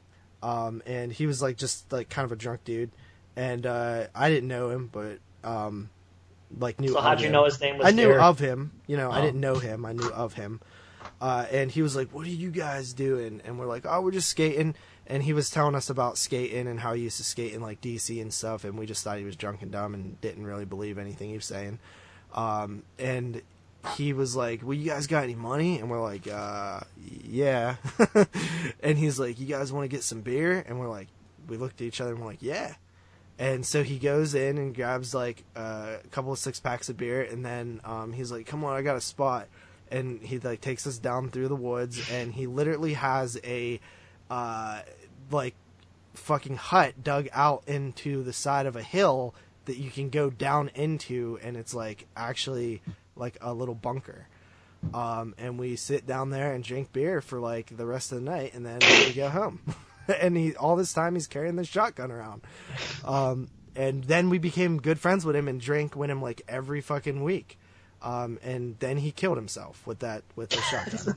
I'm not even joking. Christ. Yeah, he used to always like get upset and like, and you know, rest in peace because this guy was really awesome. I'm not, Yeah. I'm, I'm, I made kind of a joke about it, but he, I, it was sad when he killed himself because he, he was in Desert Storm and he had some mental issues and stuff like that, maybe some PTSD, and um, he would always cry about this girl who had left him. Like he would just start crying, and we get all scared because he would have this shotgun in his hand. He always walked around with a shotgun, badass like combat shotgun um, and he would just walk around with it all the time. And just he always wore like camo and like would always like hang out in the woods. Like he built us a awesome fort that we used to drink in and stuff and it had like we used PVC pipe and put it like underground and then put like little fire pits outside that we'd dump coals into and it would like bring the heat through there in the winter. It like it was dope, man. But he was a good dude. He just he just needed free. He didn't have any friends and he was just like kind of fucked up and he loved us like he and everything that you talk about skating was true like that uh, there he like actually was a like really good skater back in the 90s and like skated with all these pros and stuff um but it yeah it was it was sad story but you know it that it reminded me of ma All right. Well, thank you for telling us about Gary. Sounds cooler than Jerry. Oh, see, I rhymed. sounds cooler than jeremy too Yeah. Well, most people are cooler than me, so good one. so that is box office brawl Mm-hmm. oh i have a special segment here that I didn't tell Uh-oh. okay Thanks. New Thanks segment. I'm debuting it here tonight. Uh, really quick one. It is called. Because you know your other segment when you read It's people's called- reviews really lasted. It's go. It's coming back. I'm not joking. Yeah, right. No, it is. I already have some stuff lined up. Uh, this is the coroner's report. Weird stats and morbid facts, courtesy of Rue Morgue magazine. Here, so I have one here. Um, that was pretty so crazy. So in uh, in You should have like you should have came up with a more creative name like Horror 101 plus two. That's not creative at all. Because it is. So in the game Super Mario Land 2 for the Nintendo Game Boy, there's an That's a great enemy game. who wears a goalie mask and a knife Yeah. stuck in his head in it. Yep. Uh, the In the English, Halloween world. the English instruction book dubs him the masked ghoul, but in Japanese it's J dash Sun, which is pretty cool. So that is your Rue Morgue's morbid facts and weird stats corners report uh, here on the 22 shots of Mids and Horror. So that is the news Oh my God. and I'm sticking to it. Nowhere near as good as Moods' morbid fats and rad stats. Uh, yeah. But I just thought that was funny because I actually picked up. Carly bought me a Rue Morgue, um, and I just thought it was funny. So, uh, It's good shit. That was fucking funny. I was expecting that at all. yeah. But you know what, man? I'm not joking right now. I I love doing the um, they said what segment. Um, and I've been wanting to bring it back, but our shows have just been so packed that we didn't really have time to do it. Um, so if you want to, I could do an impromptu one. No, that's okay. Are you sure? Absolutely. Okay. Well, I'm bringing it back just so you know. Yeah. You're gonna like the motherfucking time. Yeah. Hell yeah. All right. Let's get into what we watched. I'm not gonna call it the other stupid name that Moods Dub, likes dub, to call dub. it. Dub, Uh, dub, dub. For once, I am in control. So who wants to go first? Let's make a pause. JP. All right, I will go first. And the first title that I'm going to be reviewing tonight is what the fuck is it called? Fight for your life. Fight for Your Life from the year 1977, which I believe you actually reviewed on the show Yes. before, Courtesy Right. of Andy. courtesy of Andy. Who gave me this? Um, this should be your job, but his name is Mr. Parka. Dave. Oh, Dave gave me this? I just said that. That's pretty cool. I didn't know that. Um, so yeah, Fight for Your Life, man. What a This movie's awesome. what an interesting fucking movie, right? awesome. So Yeah. This is like a, a grindhousey uh, film. It- this has a release by Blue Underground, right? Yeah. Yep. DVD. Just DVD though. Yeah. Yeah, this needs a blue. Um, so basically, it follows a family, Or a family, 4K. uh, a black family who is you know living in their house and doing their family stuff. Almost feels like a sitcom or something. and then Like all, the Jeffersons. Yeah, and then all of a sudden, this redneck who escapes from jail uh, with his sidekicks, who is actually a Asian dude and a Mexican, uh, essentially, you know, take over this And all the stereotypes. Yeah, they home invade this house and take this family hostage, and basically are fucking super racist the entire movie. oh my god, yeah. Um, there is so much race racist shit in this movie, and you would think that it's just like, oh, like this redneck hates black people, and No, he's like, just go gonna- make me some mac and cheese, woman. yeah, well, he he and he's just gonna be racist to these black people. No, he's actually racist to his partners as well. Yeah. Like the Asian dude and the Mexican dude, like calls them all the types of you know racist names, derogatory terms for their race, and it's just absolutely, honestly, like it's awful. Like every like this stuff is really, it's almost honestly like it's almost too much um, because at a certain point you're just like, okay, now it just feels like it's trying to be shocking. Um, it's I I I, I honestly Jay Murph would probably have a heart attack watching this movie. like he would actually die. Um, but so it- it's I mean I can't like I'm not gonna repeat the things that are said in this film, but I mean it's like everything. Aren't you could proud of me? I didn't say it. Did I don't remember your review, but I'm saying, aren't you proud of me? I didn't say it now. oh, you probably did in your review, right?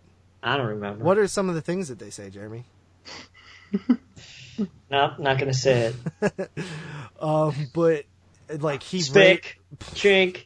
There you go. I said two of them. okay, yeah. Um, and they the the people the you know the sidekicks do get annoyed when he does that. Like they get Yeah. like, hey, you motherfucker, don't talk to me like that. Um, but yeah, so the, he actually even rapes like the daughter, and um, Yeah. you know, it just just a pretty pretty big asshole. But the you know the family does. Pretty big asshole. Don't you think it's a little bit more than a pretty Yes, big asshole? I don't even know how to describe this guy. I mean, he's literally Scumbag. just like Should the have won an Oscar scummiest dude ever. And you know what's funny about him? He just looks the part too. Whoever they got to ca- cast this dude, Yeah, William Sanderson. Yeah, he's great. He was the the sheriff on the first season of True Blood. yeah, he just looks like the type. And um, you know, the family does you know get the upper hand at some points, and you know, it's it's standard home invasion stuff. Um, but there is sort of like a reveal at the end that you know kind of might shed some light on some of the things. So uh, there was that, and actually the final kill in the film is pretty awesome too. Um, but yeah, it, you know, pretty pretty solid. Uh, very. I think this film is very. It's one of those films that you want to see eventually because of like it's very unique. It's it's it's like it's probably known for being the probably the most racist movie ever. Um, but Well, it's not Birth of a Nation, but okay, I mean like one of the most you know racist type of movies you could see. Sure. Um, and like it's one thing that I will say is it's not painting the character positively in any way, shape, or form, which is good. Um, it is you know very pro family. Like you're on the family side. It's filmed that way. It's written that way. Like you're just like fuck this guy, piece of shit. He needs to get his. You know, it's like almost like it's it's essentially I guess it technically is a revenge, rape revenge film in a way too, but you know, it's it's a revenge film. It's about uh, you would you almost wish that there was more revenge to the home invasion angle. Um, it's more of a home invasion film, but has a touch of revenge there. Obviously, like I don't think anybody watching this is like, I I hope this guy gets away with this. You know, yeah. um, like everybody pretty much knows, like, okay, this guy has to get his comeuppance in the end. Um, but yeah, uh, pretty, pretty good movie, honestly. Um, it- a little hard to watch, but I, I think there's, de- you know, a, a decently made movie too. One thing that was weird, all set in the daylight. Kind of strange. You would think that they might set this at nighttime. Isn't that weird a little bit that it's all in the the whole film is in the day? Mm. I don't remember. I don't know. Sometimes it's like stuff like that kind of creeps me out because it's happening in broad daylight too. Yeah, yeah. You know, so uh, it works for me. You know, like I was watching. Uh, this is a, off topic a little bit, but I was watching the first season of Slasher, the third new season of Slasher, the TV show, and it's a kill in, right in the middle of the street in broad daylight, and it's fucking amazing. That's awesome. yeah, it's yeah. not as bad as fucking Saw 3D though. When you have two people like fucking tied up to the top of the ceiling and chainsaws. well, yeah, that's over exaggerated. You know, that's a very over exaggerated kill. Yeah. So, uh, I'm going to give it a seven and a half out of ten. Nice. pretty good. All right. Uh, I guess I'll go next. We have from Geno Cyber, we have Apt Pupil from the year 1998, directed by Bryan Singer, his second film after The Usual Suspects. Uh, I still think it was a pervert at this point, but um, this is a Stephen King adaptation and a very unbelievable movie. Um, but I guess if you kind of put your disbelief upon the side, it's still a pretty mediocre movie either way. But we follow our main character Todd, as um, George Carlin likes to say, Todd. He hates names like Todd, but we follow Todd, and he is a um, high school student who is like he's super bright. He's like the top of his class, and one day. Uh, in class, he's learning about the Holocaust and. One second. Oh shit. So, Apt Pupil. That's a Stephen King story, right? Derek?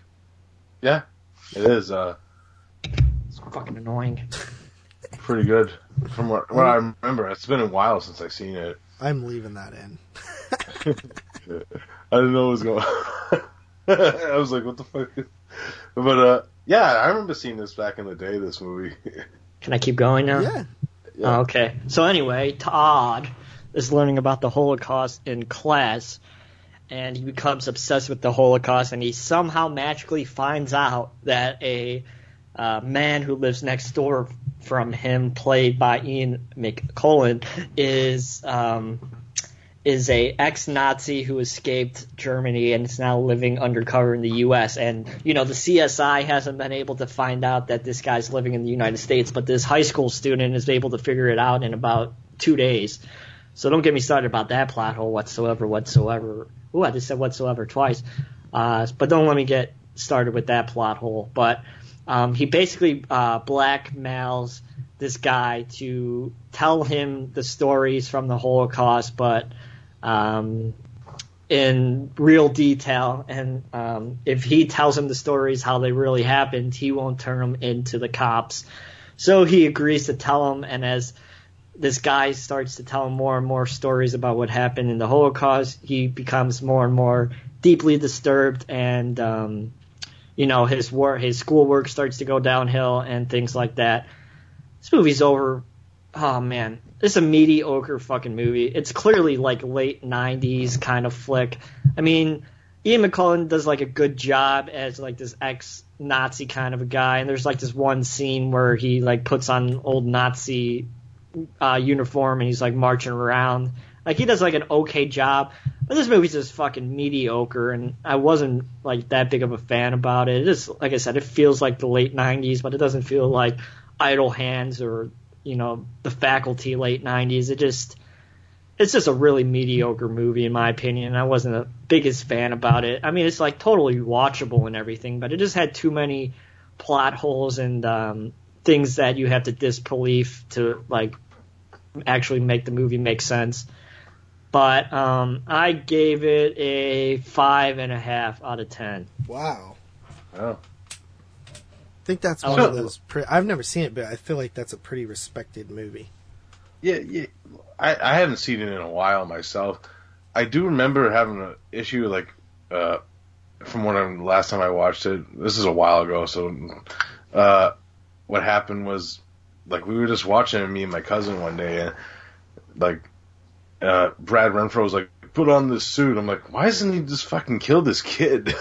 you know, like that was my main issue. Like he's like getting all involved in like this Yeah. he's more involved than Ian McKellen's just trying to forget all about that shit type of deal. He's kind of forcing him back into it. I'm like, it's kind of fucked up. See, I was just more pissed off about how this kid finds out he's an ex-Nazi in two days, but the CS, CSI, oh my god, the CIA haven't been able to figure it out in like 30 years. It's like, get the fuck out of here. Uh, yeah, I don't know. CSI is kind of stupid sometimes too, though.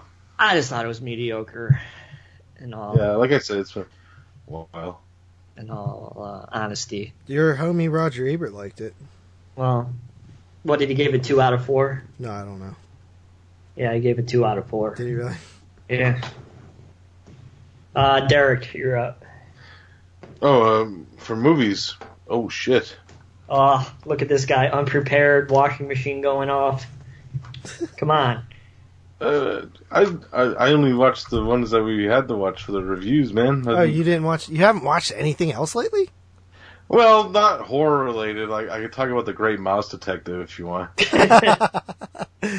All right. Well, uh, that's fine. guess- you know, that's no no worries. I'll go. Next. I guess I'm doing six reviews in a row. I'll Um, go next. Um, all right, next up for me is a film titled Black Metal Veins, which is coming to me courtesy of Ethan Mitchell. Uh, this is a documentary film. I wouldn't necessarily call it horror, although everything in this film is definitely very horrific.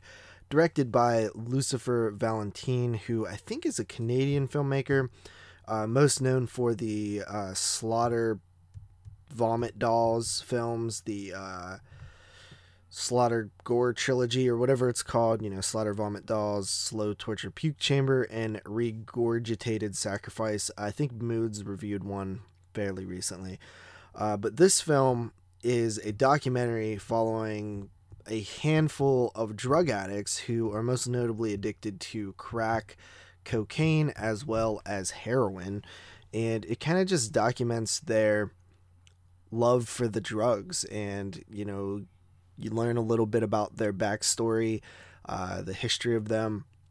Uh, the film centers around these these five or six people and their constant drug use. Uh, we've pretty much see a, a completely uncensored look at this uh, drug life, which I am all too familiar with. Um, I have many of addicts in my family, uh, and I've very much been very um, unfortunate to have to deal with, you know, heroin and crack and a lot of that stuff, you know, and it's very realistic looking.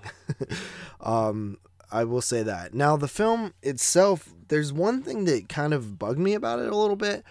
Um, and that's like the fact that at one point in the film, um, they decided to take a step out of reality and um, add a effect to a scene, which almost makes it seem, you know, fictitious, and it leaves you scratching your head like, okay, wh- what what the hell was that? Like one of the drug addicts, it's almost like an artistic choice to to um, show one of the drug addicts like covered in blood on a bed, and I'm thinking like, okay, that doesn't make sense. Like, why show that?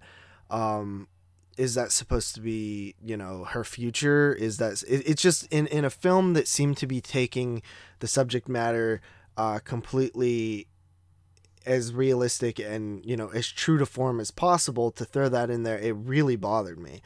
Um and i even had to look it up to see like what the hell was that about and apparently it's supposed to show that the uh character had died um from an overdose but in reality that didn't happen. I i don't know what the director's choice was but i, I looked it up and apparently on the commentary the director said that that was actually not that person did not die um and that's that's all i got from my brief research online but um what we see in this film um uh we see people shooting up heroin um many, many, many, many times, uh, snorting heroin, um, shooting up oxycontin, shooting up um, alcohol at one point. Um, we see uh, plenty of drug use, a lot of crack smoking um, from uh, all the characters and or characters people in the film. Um, the two females uh, are often uh, naked in the film and very graphic. Um, uh, talks of prostitution and and I mean it, it is it, it's about what you would expect from a film like this, but um, it is very depressing. You know, it's it's it's hard to watch this stuff, especially if you've you know, been un- unfortunate enough to have to deal with this in in real life. Um, it's sad. Uh, it's all too familiar, and um, it's it's heartbreaking in a way. You see these young people, especially um, the one character, um, Raven. I keep saying character, but the one person, Raven. Um, when you first are introduced to her, she's you know very pretty. You know she looks she looks very pretty and um, you know has a, a outgoing, you know eccentric personality and uh, you see her a little later and she's you know covered in pick marks from from you know sores and scratching her face and uh, she has an abscess under her armpit um, and she you know just looks disgusting you know she looks like a drug addict and they all do um, and it just gets worse as the film goes on and I assume that you know most of these people. I guess one of the things that bothered me a lot is not really knowing what happened to these people. Um, I, I assume some like they say in the film that certain people have died, um, but I don't know if it's the film or if it's like they say the character Raven, uh, the woman Raven in the film died. Um, but that's when I looked it up, it turned out to be not true. But I wonder what happened to these people. You know, I truly wonder what happened to them. Hopefully, some of them, if not all of them, were able to get clean. Although it's unlikely when you deal with this type of stuff. It, it often, often people do not get clean. Um, but hopefully they did. You know, it's it's unfortunate. They also talk a little bit to the mother of uh, one of the characters and her role and everything. You kind of feel bad for her. Your heart goes out to her and stuff. But um, yeah, very depressing, dark, uh, shocking, um, you know, eye opening look at uh, the heroin e- epidemic and a couple of people who are using um, shooting up like crazy. They do a lot of drugs in this film, but uh, yeah, so that is Black Metal Veins. I would probably give it an 8 out of 10. Um it's it's almost to where the filmmaker really I don't know. I don't know how like cuz there's all these interesting edits in the film too, like these fast edits which I did like. Um but I almost feel like that one scene of bullshit, like almost it almost makes me not even want to rate it that high because what the hell were you thinking? And also, you know, it it's a documentary. Um I don't think it's like anybody could have made this documentary essentially, you know what I mean? Like that's that's the one thing about it. It's it's not necessarily a good movie, like a good made film. I like I I literally could have made this, you know what I mean? Um it's just I think the experience is what I'm rating more so than the actual film. Um good experience no, not really, you know? Like it's this isn't a good you don't have a good time watching this. It's just um it's you feel something and i guess that's what i kind of am rating so i don't know. Black metal veins uh, thanks for the pick. I actually very much was interested in this film all the way through. Thank you. Oh wow what an amazing time this is. Um let's talk about because i'm the only one who comes prepared. Wolfen from 1981 uh, this is like a weird werewolf movie and it basically follows this detective he is shit. I closed out a Letterboxd. God, we're so unprofessional when Moods isn't here. Uh, this guy's over here talking shit. I'm the only one that's prepared. Oh, man. I am the only one. I closed out a Letterboxd. Oh my god. I don't know what you're talking about. How am I not prepared? Yeah, but anyway, um, we follow this police detective. He's like a drunken cop, but he's like a really good detective. And um, one night, this um, executive and his wife gets uh, dismembered by um, something in the uh, Central Park, and um, so they get dismembered, and oh my god.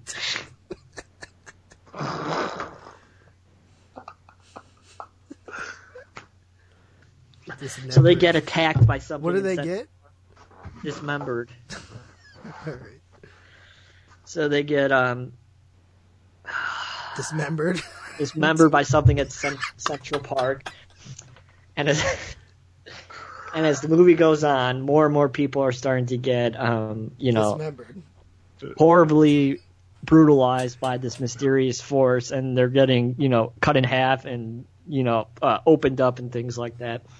And they ultimately find a wolf hair in one of these uh, victims and it's basically just this detective and this other sidekick woman trying to find out how all these murders are happening as the film goes on there's like native american kind of uh, vibes going on and um, that's basically about it. It's like a werewolf movie that the werewolves don't show up until the last like ten minutes of the movie, and then they finally show up and they're just wolves, and that's basically about it.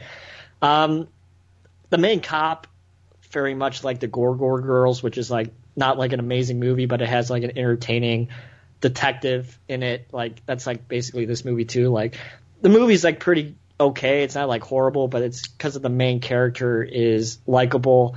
Um, it, it makes the movie more stomachable. And like I said, there's like nothing really going on.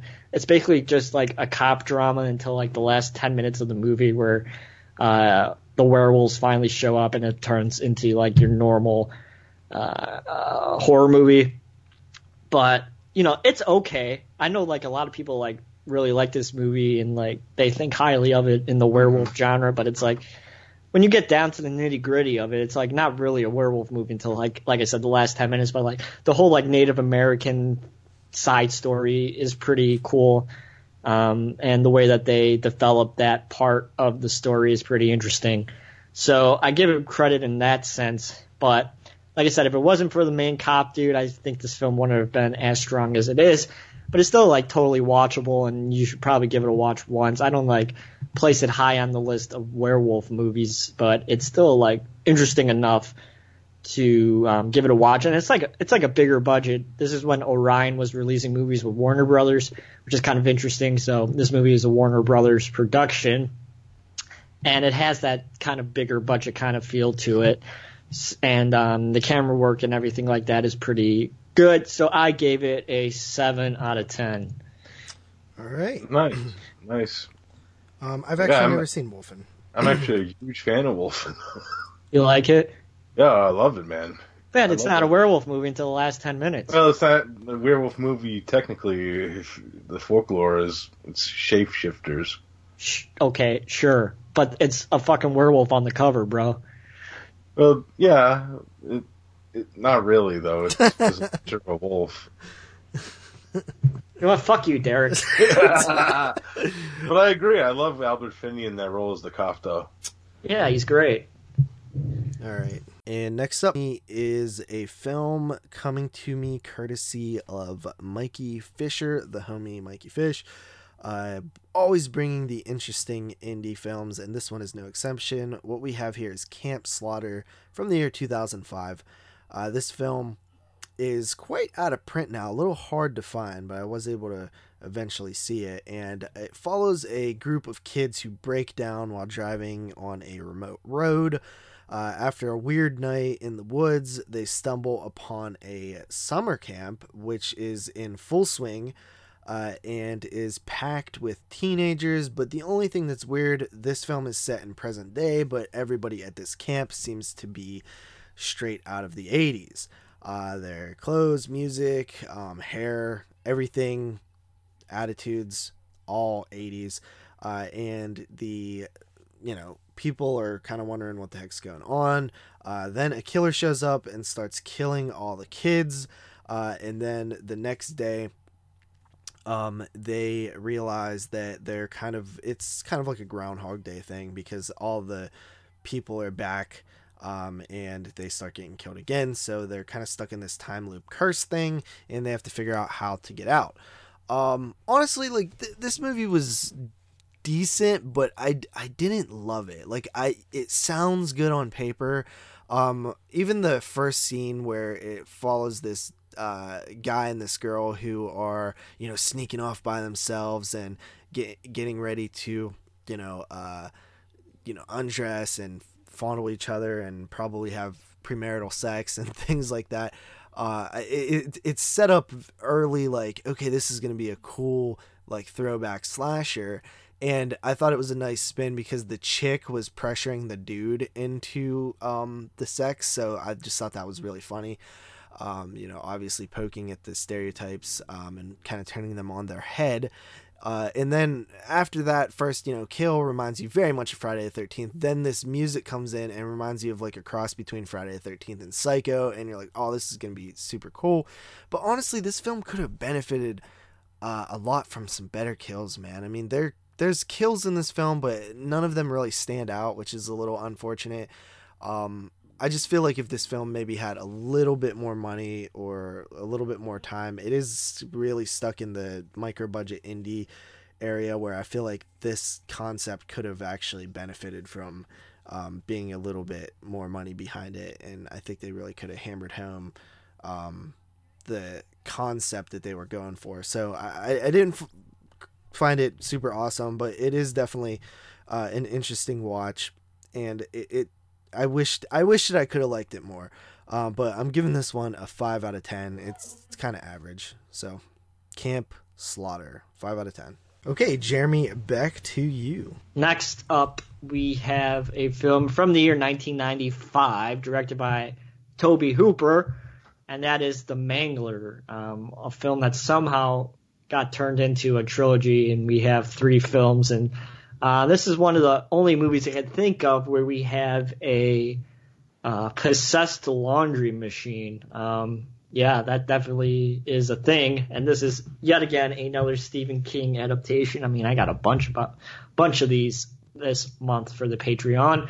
So basically, follow like this um, like this sweatshop uh, laundry factory, very similar to like a factory in modern times, directed by Charlie Chaplin. Very similar to that kind of atmosphere if you've seen that movie. And basically, there's this huge like uh, laundry machine in the middle of this factory, and this factory is ran by Robert Englund. And he plays like this like super over the top, horribly acted, I think on purpose character, and he's like you know, the Mr. Scrooge of the factory, like, hey, don't stop working, work all the time, work, work, work, work, work. And ultimately, this one woman, she gets sucked up into this, um, this like uh, laundry machine, and she gets killed. And the effects are actually pretty good. That's like the highlight of this movie. Is like the effects are actually like not too bad. But as the movie goes on, it's once again like a police um, a police story where we have like this police officer now he's trying to find out what's going on with this uh, laundry machine why it keeps on uh, causing accidents where people are getting killed in it. And as the film goes on we learn that there's actually uh, a demon that possessed this laundry machine and it's basically just murdering people in weird freak accidents but it's actually not accidents. It's just like this machine doing um, doing the crimes, and the only way to stop it from keep murdering people is to do an uh, an exorcism. So that's what happens. So they basically um, go into this factory and they're doing this, you know, typical exorcism stuff where there's the holy water and all the prayers and all that kind of stuff, and the machine's going crazy and shooting sparks out and all this other shit, and it basically um, uh, the exorcism, of course, goes wrong, and all these other side plots happen, and ultimately, of course, the machine dies, and that's the basic. That's that. I mean, it's a retarded fucking movie. The acting is absolutely horrible on every single front. The movie is not directed well. I mean, it feels super, super, super, super, super low budget, but this movie was released by New Line, so it was released in theaters and everything. But it just feels like it was like given no money whatsoever it's just not a good fucking movie. And like, how much could you do with a fucking haunted uh, laundry machine? Like after a while, it just gets super old and stale. And it's like, why am I watching this movie about this fucking laundry machine that's possessed that's killing people? It's just not a good movie. Like I was not, I did not enjoy it whatsoever. I have no idea how the fucking made two sequels. From what I see, the sequels are actually way better than the original movie, but they're still like horrible, horrible films and they're it's just not a good franchise. Like I have no idea how this turned into a franchise. but Wait, it's somehow the. Mangler Three is better than the first one. I mean, that's what I heard. Have you seen it? It's fucking atrocious. Oh yeah. Well, Reel Film said the film comes off as a masterpiece when compared to its predecessors, but I haven't seen them, and I hopefully won't have to see them. But after my review of this, I have a feeling that I'll probably have to be reviewing the Mangler 2 and the Mangler 3 coming up real soon. But um, You know what's Yeah. crazy is uh, I've read the story to the Mangler. Yeah. Um, I think it was in the Night Shift collection. yeah. It's a short story. Mhm. Um, and reading it, I'm like, okay, this is like kind of a cool, basic little story. But never did I read it and was like, oh man, this would be a great adaptation. directed by film. Tobe Hooper and released by New Line. Like, like I said, the effects are definitely like the high point of this movie, and they're not even like good, but they're practical and they're passable, and it is what it is. Like watching people get sucked up and crushed by a laundry machine is fine, but like after a while, it just gets old and stupid. Ah, I'm just not a fan of this movie. And I fucking mean- Robert Englund in the fucking movie. yeah, and like I said, Robert Englund's like absolutely acted horrible, but I think it's like on purpose. He has like he has like a weird voice like this, like a weird like So he evil like you. villain. Yeah, he has like an evil like a weird villain kind of voice, and he's like has like prosthetic legs, and they look like Yeah, and horrible, and looking shit. it's just a bad, bad, bad movie. Not a fan of this one. I Hmm. gave it a four out of ten. All right, I've never seen it, but uh, I own, I think, all three of them. Uh, so moving on here. All right, next up is coming to me courtesy of Jelly Bane, who gave me a film last month that I didn't get around to, couldn't find it, so he decided to replace it with this film. I do appreciate it, homie. Uh, and that film is The Minion, um, starring Dolph Lundgren. This film's from the year 1998 uh, and it is a Canadian American action supernatural horror film, if you will. uh, so, a couple of guys are working in this area uh, underground, and the floor collapses, and they go into this little crypt. Uh, and it essentially has these skeletons everywhere. So they contact this woman, this like archaeologist type woman. She comes in and she is trying to uh, figure out what's going on. And it is sort of this religious type thing. I'm, I'm not a thousand percent sure um what the, the like knights of the templar or something i'm not i'm not sure but uh essentially what happens is a religious sort of antichrist apocalypse is upon us uh, once this chamber has been opened. Um, we have this man who comes in, played by Dolph Lundgren, who is trying to take this key uh, to an area, and we have these other people, these minions, these demons, who are trying to stop him and her. And uh, that's basically your story. Um, honestly, like I thought this one actually started off pretty fun. You know, it kind of feels like it's you know right in the '90s, uh, and it reminded me a little bit of the Terminator, um, the classic Arnold Schwarzenegger Terminator film, the first one I'm talking about, where you have this guy who is trying to stop this thing, and then this thing that's trying to happen, and he's teamed up with this girl. Um, it feels very much like the Terminator. Um, I think that this film really kind of loses its head as it moves on into the story and it gets almost really ridiculous and feels to kind of drag a little bit later on and and that was kind of uh, a little bit disappointing I would have also liked to see a little bit more horror aspects to this film.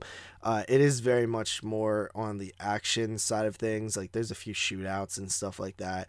Um, early on, there's you know the this like gloved uh, spiked weapon that the John or not John Cod, uh, Dolph Lundgren is using to sort of um, kill these minions, and you know he's like stabs them in the head, and also uh, the police are after these two because to uh, the regular you know population it looks like they are killing people, but really they're you know dealing with m- what you would call like demons or minions in this film, and and that's what's uh that's the problem. It gets a little convoluted in the end. Uh, overall, I didn't think it was too bad, um, but I didn't think it was too good either. I gave it a 5.5 out of 10. So that is The Minion. with Dolph Lundgren. All right. Next up for me, uh, Wolfen, the Mangler, at Pupil. All right. Last up, we have Shuttle from the year 2008. This one was released by Magnet. And this is another film where we have dumb motherfuckers and um, making decisions that would never really happen in real life if you were put into the situation. But for some reason, these people think it's a good idea to do what they do. But basically, follow um, these two girls. They're coming home from a vacation, and at the airport, they get this shuttle ride from this um, from this guy and these two bros who they met on the flight decide to take the ride with them. So it's these two girls and these two bros and this uh, other random dude who is clearly have nothing to do with what's going to happen in the later on down the film. But he's like a weird looking dude, and um, he he's very like quiet and um, nervous and things like that. He he's not a strong muscular dude. He's very much like me, and um, so these two girls and these two bros and this weird looking dude is um, driving along, and this guy clearly is something up, and um, you know, it's they basically get kidnapped, and he's basically crazy, and he takes them along, and they basically try to escape. So what happens is now they're on this shuttle ride from hell, boom, boom, boom, and it's basically just them trying to, you know, make it out of this situation. And as the film goes on, there's plots and twist holes and all this kind of stuff that uh, you would expect in a movie like this. But it runs at an hour and 47 minutes long. And I feel like this kind of narrative of, you know, these two girls getting kidnapped by a dude it does not fit a movie that's on 107 minutes long.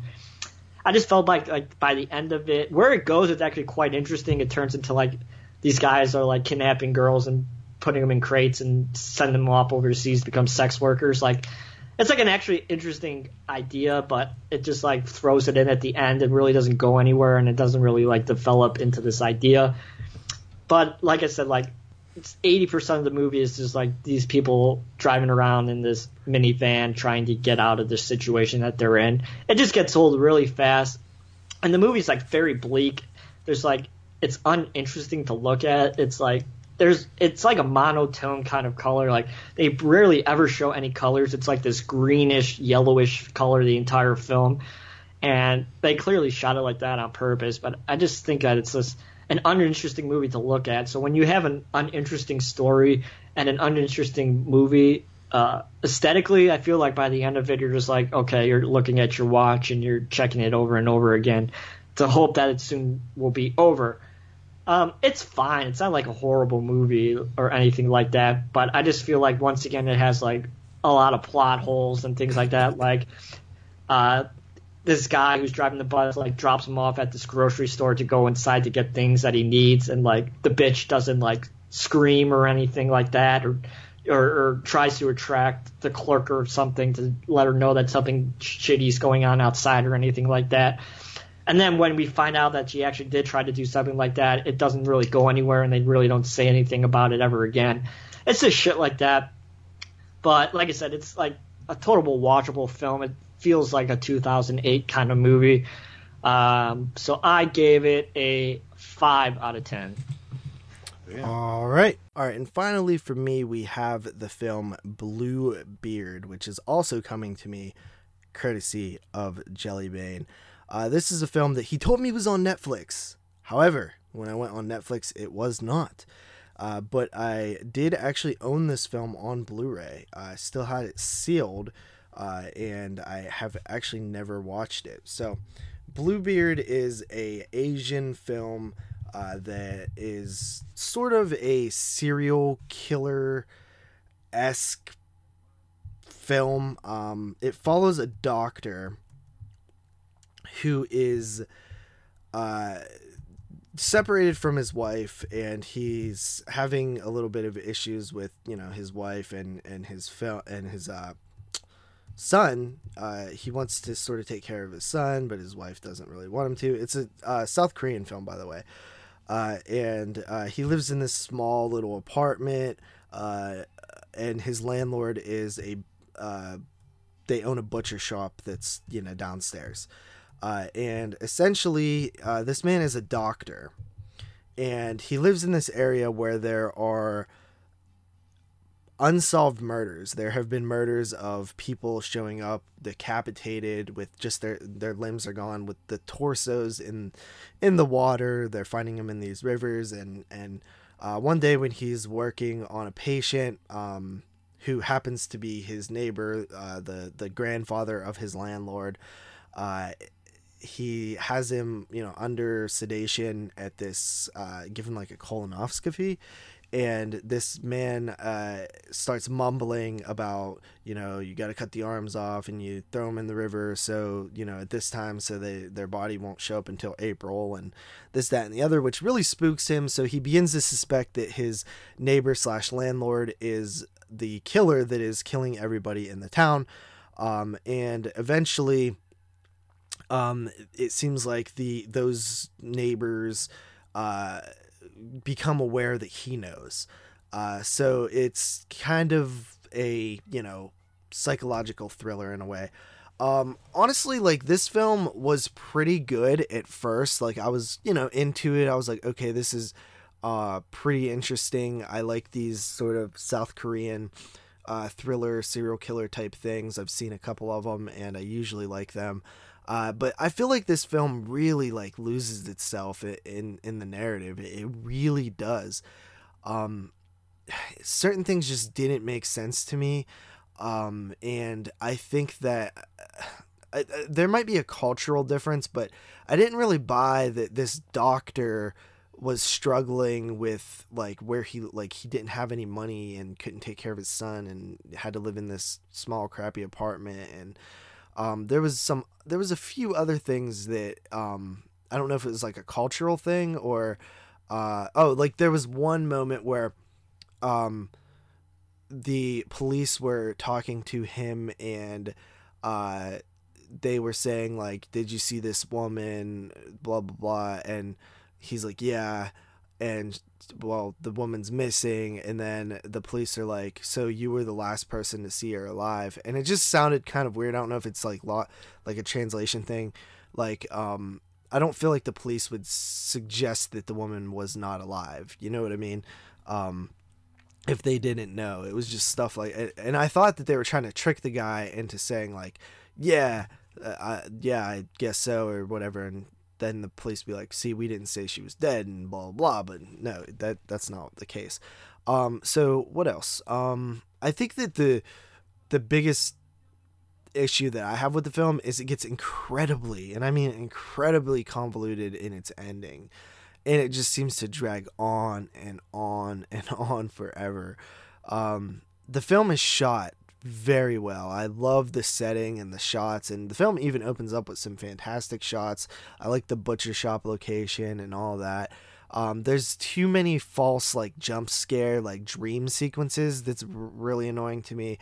And then you think the film's gonna go one way, and then it switches another way, and then it switches back at the end, and I'm just like, this honestly just doesn't make sense. Um, there's no way that all this could play out like this. Just no way in hell and that was my biggest issue. It's just very it's a very convoluted film. It just doesn't make sense. Does not make sense. Um, but other than that uh, it was all right. I thought it was pretty good. Um, you know the ending really killed it for me though. So um, i gave it a 6 out of 10 so um, not worth the two hours in my opinion. Like two hours was really long for this film. It just kept it just felt like it was so long. Um, so yeah could have been trimmed down. But yeah, that's Bluebeard. Um, let's talk about Brightburn really quickly. Okay. All right, so we both saw Brightburn. We'll leave it spoiler free for Derek here. Thank you. Um, because I think, listen, this this is like, I guess it did what the studio expected, but like, yeah. I just wanted this movie to be like way more successful than it ended up being, just because you don't get stuff like this. Like studios well, why do you say that? Like, like I I understand what you're getting at, but like this movie could have totally been a generic PG-13 movie they wanted to. Yeah, and it doesn't really get like good and bloody until like there's like it let's doesn't? be honest, there's one good kill in the movie, there's, and the rest no. one. There's one good there's kill in two, the movie. Three good kills in the movie. No, there's one good. Kill in the Absolutely, movie. there's three good kills in the movie. No, one. And and I have to give it that. Like the one good kill in the movie is like actually pretty good, and the effects are like really pretty well done and So the stuff. so the the car kill see. wasn't good. That's the one I'm talking about. Okay, so the uh, the Fulci kill wasn't good. Nah. Why? Well, one it was they- great. for one, it's like it's not even a kill. It's just like, oh, that's nasty. And Yeah, two, okay, so- like they cut it's like- away. They cut away and they don't even fucking show anything. Yeah, well, you just got an amazing uh, mainstream eye sequence, dude. It's not even an eye sequence. It. What do you mean? All she does is pull out a piece of glass from her eye. What do you fucking do? Whoop de fucking do, dude. Are you serious? Yeah, I am you never serious. see stuff like that. You used to see it in Saw movies all the time. People pulling shit out of different body parts. In a superhero fucking movie? it's not a, supervillain superhero. movie, rather. Come on, dude. A fucking R-rated supervillain? Like, it's fucking dope. I didn't say the idea wasn't good. Like, yeah, for e- but even for a movie like this, the the plot of this movie, you would never expect there to be gore. yeah. What kind of movie do you think they were promoting? They've been I thought promoting they were a promoting. I didn't even movie. fucking know it was remotely horror. I was like, I just thought it was some supervillain movie or something. Or like a, I I actually thought it was. A? I Like, been actually thought it a was a movie. superhero movie. Been saying they've been promoting it as a horror movie. I didn't know. I didn't know. I, it didn't look horror to me. It looked like dark, maybe, but I, like a lot of comic stuff, like supervillain stuff, is a little dark. But it, it's like an actual. It's like a fucking slasher film almost, dude. And then the final kill, I, I'm thought not was saying really I good, didn't too. like it. I liked it. I liked it quite a bit actually. I just think like, I just think that you said it's like, oh, we everybody should support. it. It's like a hard R. It's like it's not a hard It- R. it's a it's a pretty hard R for the subject matter, dude. Like there's a th- like they stay on the gore sequences. You don't I'm- see that a lot. You just don't. oh, they stay on the gore sequence once. Uh, n- no. Yes, The eye, yes. the eye sequence is fucking gore, bro. Yeah, but It's they cut away from it. But like, No, they the- don't. They literally the show the, car whole kill- fucking scene. What are The you car talking kill about? is like the only thing that they like they they they focus on for a long time. That's definitely the best part of the movie is that whole sequence. I thought the eye sequence was better than that, but Really? yeah, yeah, I eye think stuff so. freaks me out, man. I know that, but you're just being. That's your personal preference. I mean, Carly agreed. yeah.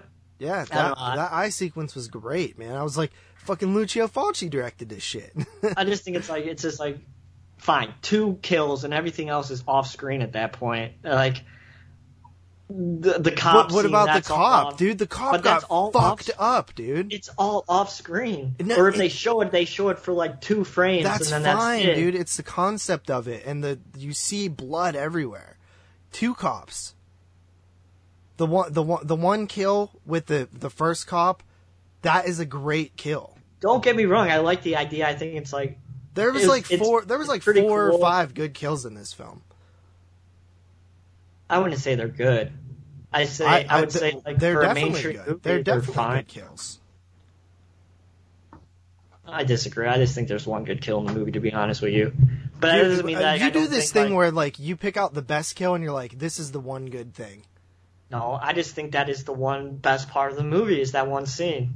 you know, not saying, not, like, to, not to rest of the spoil anything, but to see, like, imagine if Superman, you know, you know that he's like faster than a speeding bullet and shit. Imagine if he just fucking decided to tackle somebody at full speed and fucking explode their body. Like, Uh-huh. Yeah, but the- they how is that it. not? It fucking did. What are you? No, it doesn't. Did you watch this movie? Yeah, I did watch it. It doesn't show it like fucking close up and stuff, but Exactly. the effect is there. The effect is there. Okay. So I I don't know what you mean like that. Like when I see when I watched it happen, I just think was if they're like, gonna make oh, it a oh, horror shit. movie, then they should fucking just go hardcore. they did. What are you I don't talking believe they. about? I just don't believe it's that hardcore as you're making You're it out to be. You're fucking dumb. I'm not dumb. You didn't watch the movie or something. It clearly is the like you will never you name Are you one kidding other me? Dude, the super Saw villain film. so much more I fucking said crap. super villain film that Have has anything Logan? remotely like this. Have you seen Logan? No, actually. Exactly. Watch Logan. You think that th- that has more graphic kills or? Yes. Really? Derek, have you seen Logan? Yeah, Logan's pretty awesome. Yeah. so- yeah. You Pretty should watch good Does he stick his claw in people's eyes? Yes. yeah. Yeah. From what I remember, it's been a while since I watched it. Yeah. I, okay, yeah. maybe I'm wrong there. I haven't seen Logan, but uh, maybe I'll check that out then. Um, But I get it. I like the movie. Don't get me wrong. I like the movie. I, I just think you're I- under. Look, I'm not. I'm maybe overselling them a bit because you're not giving it any credit at all. But I am giving it credit. no, I said I'm the saying one the Carson's kills. You're not giving good. the kills credit. Yeah, because I don't think they're like that overly like amazing like you do. They were good though. I don't Okay. think they're overly that amazing. I thought the eye sequence was amazing. That's the only. That's the only kill I thought was amazing. And it's not even a kill. I just thought it was a good sequence in a horror movie that was gory. That's. I'm not saying that anything in this movie is fucking amazing uh, by itself, but I'm saying in cohesion together, I think it's pretty fucking rad. It's really good. Like this is one of the best films I they saw don't this give year. any backstory. What do you mean? Like, nothing. There is They give- backstory. No, there isn't. There's this one. This is one thing. This giant meteor crashes down from fucking space, and that's it. Yeah. Where's it what from? more do you need? Where's it from? Like why? Why, does it? Why does why it matter? It's from fucking Krypton. No, it's not Krypton. Why does it it's not superhero. It's not a Superman movie. No shit, but I'm saying why? What is what is the difference if it's from Krypton or another nameless fucking s- I space just place? don't know why. Why is it? Why does it make people do what they fucking do? Why is it making this? Why? Why do they choose this person? And choose why does choose it? what person? Why is this kid have these magical fucking powers? Because he's from fucking space. But why? Why? What? What planet? Like What why? planet? Fucking fake planet number nine. Well, I just like some backstory. Harley had the same I'm problem saying, with it. There is no reason to. There's nothing. It doesn't change anything. If you say it's from uh, Planet X, does it change anything about the film? You, I've, I've had the argument before. You know, that's just my personal preference. I like to have backstory. I just I like, like some to have backstory. backstory too, but I'm saying, does the backstory affect the film? That's when you. That's a fair critique. Would the backstory affect the film? If they say random planet number nine, you'd be like, it's so cliche. It's like everything. No. I just don't think they had enough big enough budget to do that. What uh, say that's- that he's from another fucking planet? No, because if they're going to say it, what then they way- would have to show it. Okay, so you wanted to see a, a, an alien, an alien some- world. or, or some kind of backstory. That's- yeah. I don't see the point of that. Honestly, I think it would make it feel cheaper Well, why? Why would that make it feel cheaper? because then it would feel like because the mystery of it makes it creepy, right? If you show it, it's never going to be as cool as you have in your head. I don't have anything creepy. It's not a creepy movie, in my opinion. I'm saying it's it's not as cool as it would be in your head. Like if you picture some alien planet, it's probably going to be cooler than it would be if you filmed it. That's rule mm-hmm. number. That's everybody knows that. You d- it's what you don't see that is is is scary or or or, or cool. Showing it is often a mistake. Okay. I just- agree to disagree. I think the film. I think that your criticisms are super light. That it's like, okay, why didn't we? Why don't we know anything about it? You do know about him. You know he's fucking has superpowers. You know that this fucking thing. but why in- now all of a sudden does he have superpowers? Well, Why they Superman they, start they powers? Why allude- wasn't he? First of all, because they mention it in the film in a sort of metaphorical way that whenever you hit puberty, which they mention that he's probably going to be going through puberty, that she's going to have her hands full with him, much like American eh, or human kids, you develop more things when you're uh, going through puberty. So it makes sense that he would be g- g- unleashing his full powers during puberty. But it also is alluded to that he's never bled before or never had a bruise before. So he's always had some level of power. Sure. So. I mean, I think that this thing was really fucking cool, man. This is one of the cooler I movies. didn't I've say it wasn't cool. That's not I'm not I saying said. you said it. Uh, did I say that you said it wasn't cool? Did I say that? I just don't. Why do I have to be high on it like you, you don't. are? You don't. I'm just saying that the criticisms that you you're bringing your criticisms to the thing, and you're like, I don't see what you you started off by saying I don't see what you think is so awesome about it. So I'm simply d- re- rebuttaling, um, and I'm telling you what's awesome, and I'm telling you that I don't think your criticisms hold much weight. Okay, but did my criticism ever hold much weight ever? Yes. Whenever When? you have like whenever you say that it's dumb to fucking make an entire movie about a washing machine. Yeah, but I don't have any. That's, that's just that's not like a criticism. Like, oh, this is why I think this why this movie's bad. Like, I not, I was never like that. I don't know Like, what your name like is. name like one time like I've ever given like a good critique or an argument about a movie. all the time whenever we talk about movies. See, I always just think I just never say anything interesting, like you and Moods does. I don't know. I just I think this. I, I think this movie and and look, that's a fair rating. I'm not saying that you should rate it higher. I'm just saying the complaints that you had, I think they didn't hold much weight. I just think I just think the kills aren't as good as you make them out to be. I don't I, I don't know how how am I, how am I making them out to be? Well, you just think like they're like They're good Like- kills. I don't think so. You think they're bad kills. No, I just think You think they're average kills. yeah. Okay, I, that's where we we would disagree at because I I don't think they're average at all. I think they're good and and they fit for what the film is too. I love the scenes where he's just floating in the air like outside. Like he's actually kind of scary. Like if you actually put yourself in that situation, like once like you're like how the fuck do you kill it? Like you know it's the the the concept behind it Exactly. very dark. Backstory. How do you I like him? that. Well, we know how. Yeah. Yeah, because they explain it in the film. And then I actually really like the ending, like like the final sort of moment. Um, I li- like. I agree with Carly a little bit. She said it was looked kind of. It seemed like, Like it had ass. some CG there, but I didn't think it was that that bad at all. But the concept behind it was really awesome. Yeah, It too was- bad it didn't have enough money to actually show her sliding on the ground. I wouldn't want to see that. I think that it works better. Why? I think it just works better as what it is because of the meaning behind it. You know what I mean? I feel like it kind of would cheapen it a little bit. It would almost become comedic or like slapsticky if that would have happened. Okay. But um yeah, I mean, I, I, I really like this movie. I thought it was super, super fucking cool. Huge surprise. I didn't think this movie was going to be really good at all. Um, and I think that everybody should should go out and see this thing because I, I think people should see it too. because to I just- me it's like I just thought that it was cool. I didn't expect to see any level of gore, and I got gore and actually some like pretty. Well, what did you gore. expect? It was rated R. What did you expect? I don't know. There's plenty of R movies that have like nothing in them that I'm like, Not- how how Not how that's that's not promoted like a horror movie. Wasn't like the Quiet Place an R? No. It was PG. PG thirteen, yeah. Yeah. Well, it felt like it.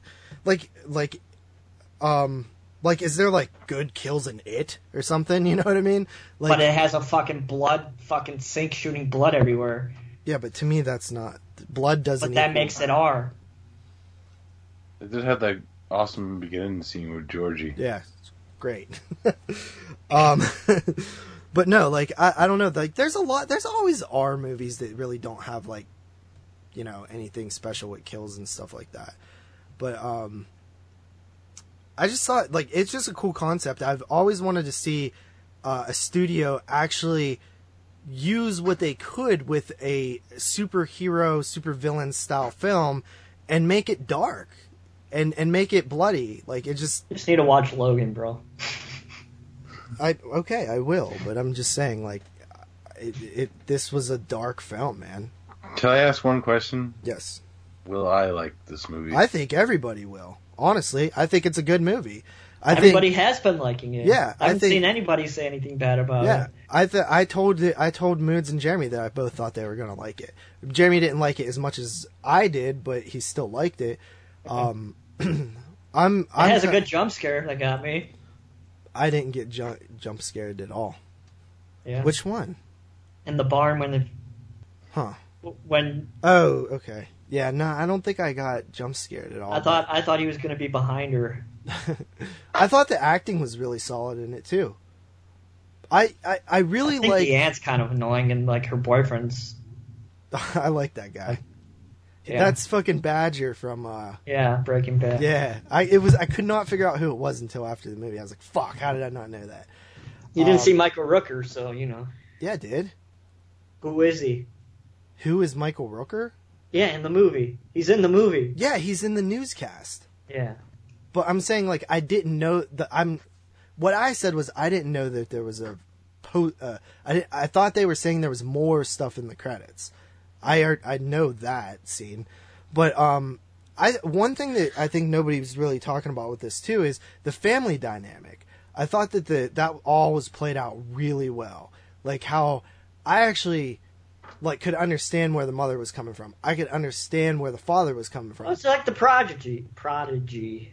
Yeah, but this was better than that. The way they handled it. Like I thought the father, like, dude, was that masturbation scene not fucking hilarious? But that's the point of it.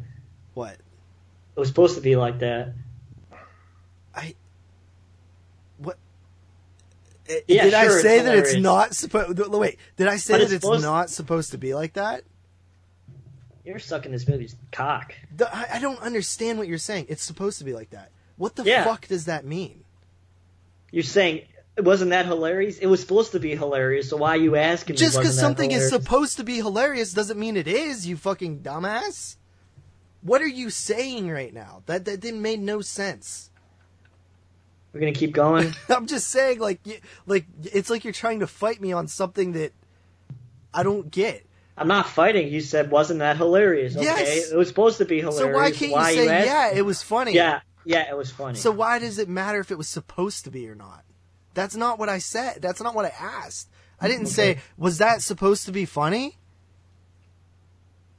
well, you said wasn't that hilarious?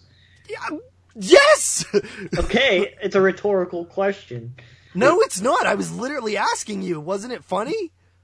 Or it did you not think it was funny? so of course it's supposed to be funny. Dude, that makes no sense. Isn't Okay. every comedy supposed to be funny? Does that mean it actually is? Okay, Do you see where I'm coming from? What you said Sure. didn't make sense. okay. I I thought gotta that shit was this movie hilarious. Yeah, no, it's a good movie, man. It's fun. Um, I gave it an eight and a half.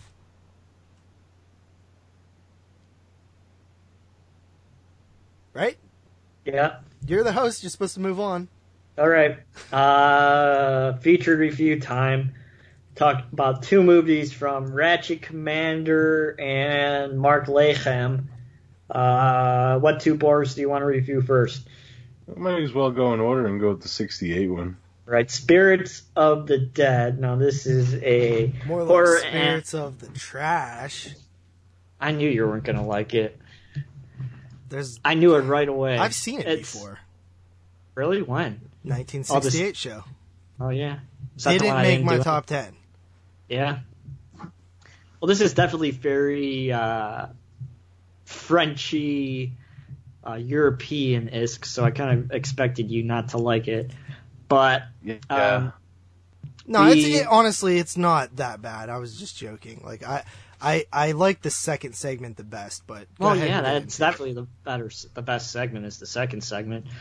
But um, this is a horror anthology directed by three very prominent director, European directors, uh, who come to America to make this movie. Uh, we have a film by uh, Fellini, of course, who is an absolute legend, according to Jason Price, one of the best directors who ever lived. Of course, he made eight and a half, and this movie is uh, his segment in this film is very much uh, a lot of callbacks to that movie. Um, there's a lot of like um, things going on in his segment that's very uh, reminiscent to eight and a half. But we have uh, Fellini doing his only horror credit uh, is his segment in this movie, and it's, I guess you could call it a horror credit. Uh, we have a segment by the French director uh, Roger Vadim, who made Barbarella and um, Vice and the Fur True and some other stuff. Then we have Louis Malle, who, uh, of course, is French as well. He did Elevator to the Gallows and some other Frenchy films. So basically, what this is is it's just three Edgar Allan Poe uh, tales, and each director took one and they made a film out of it. And uh, how do you want to review it? Do you want to talk about each Yep. segment? All right, let's talk about the first segment with Jane Fonda. And it's called uh, Metzengerstein. Oh my god, Jane Fonda in this segment. Oh, she's like Al- Barbarella, and she's still hot today, man. That broad's hot, and she's like 85. Oh my god. I was salivating. But uh, in this film, in this short, if you want to say, we follow Jane Fonda. She plays like this uh, count. Uh, she's like this princess to this castle, and basically, um, she has a cousin who is her neighbor, and um, they've never talked or anything like that. He thinks she's a pompous asshole, and she uh, abuses her power and things like that.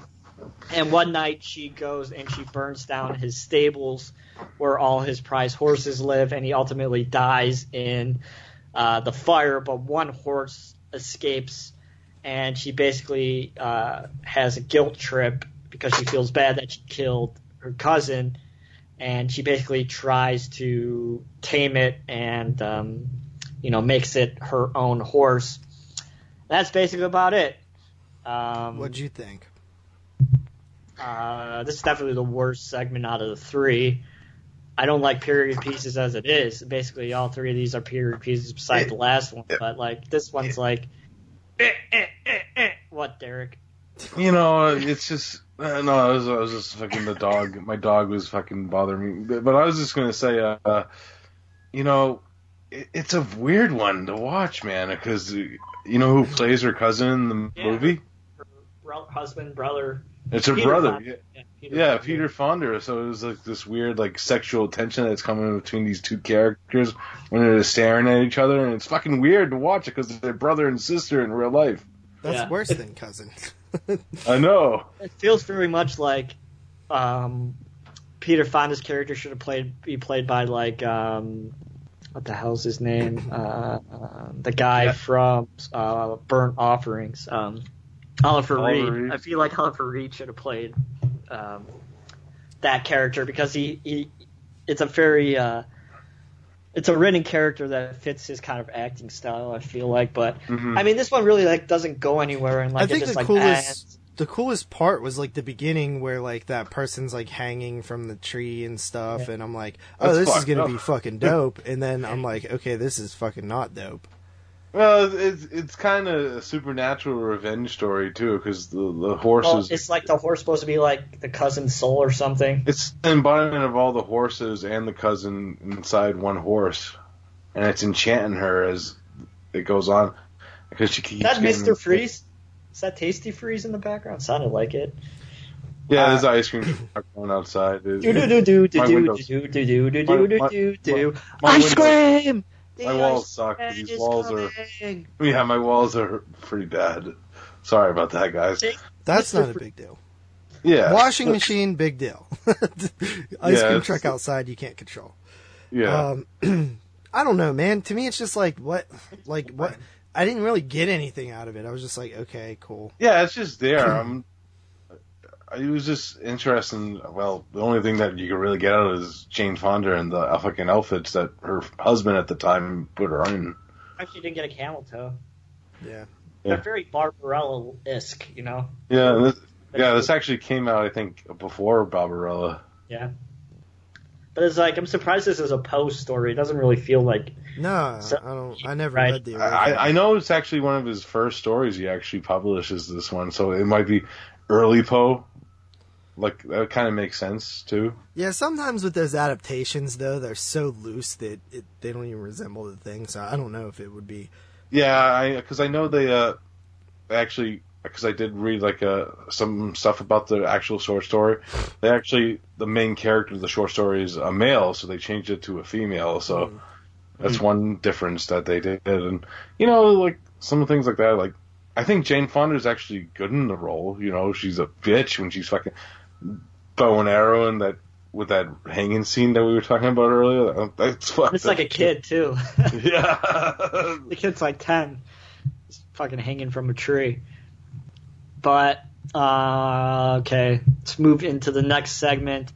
This is the William Wilson segment, and this uh, segment we follow a man named William Wilson, and he uh, the beginning of the short, he's like running through the square and he goes to the church to confess to a priest about that he just killed a man.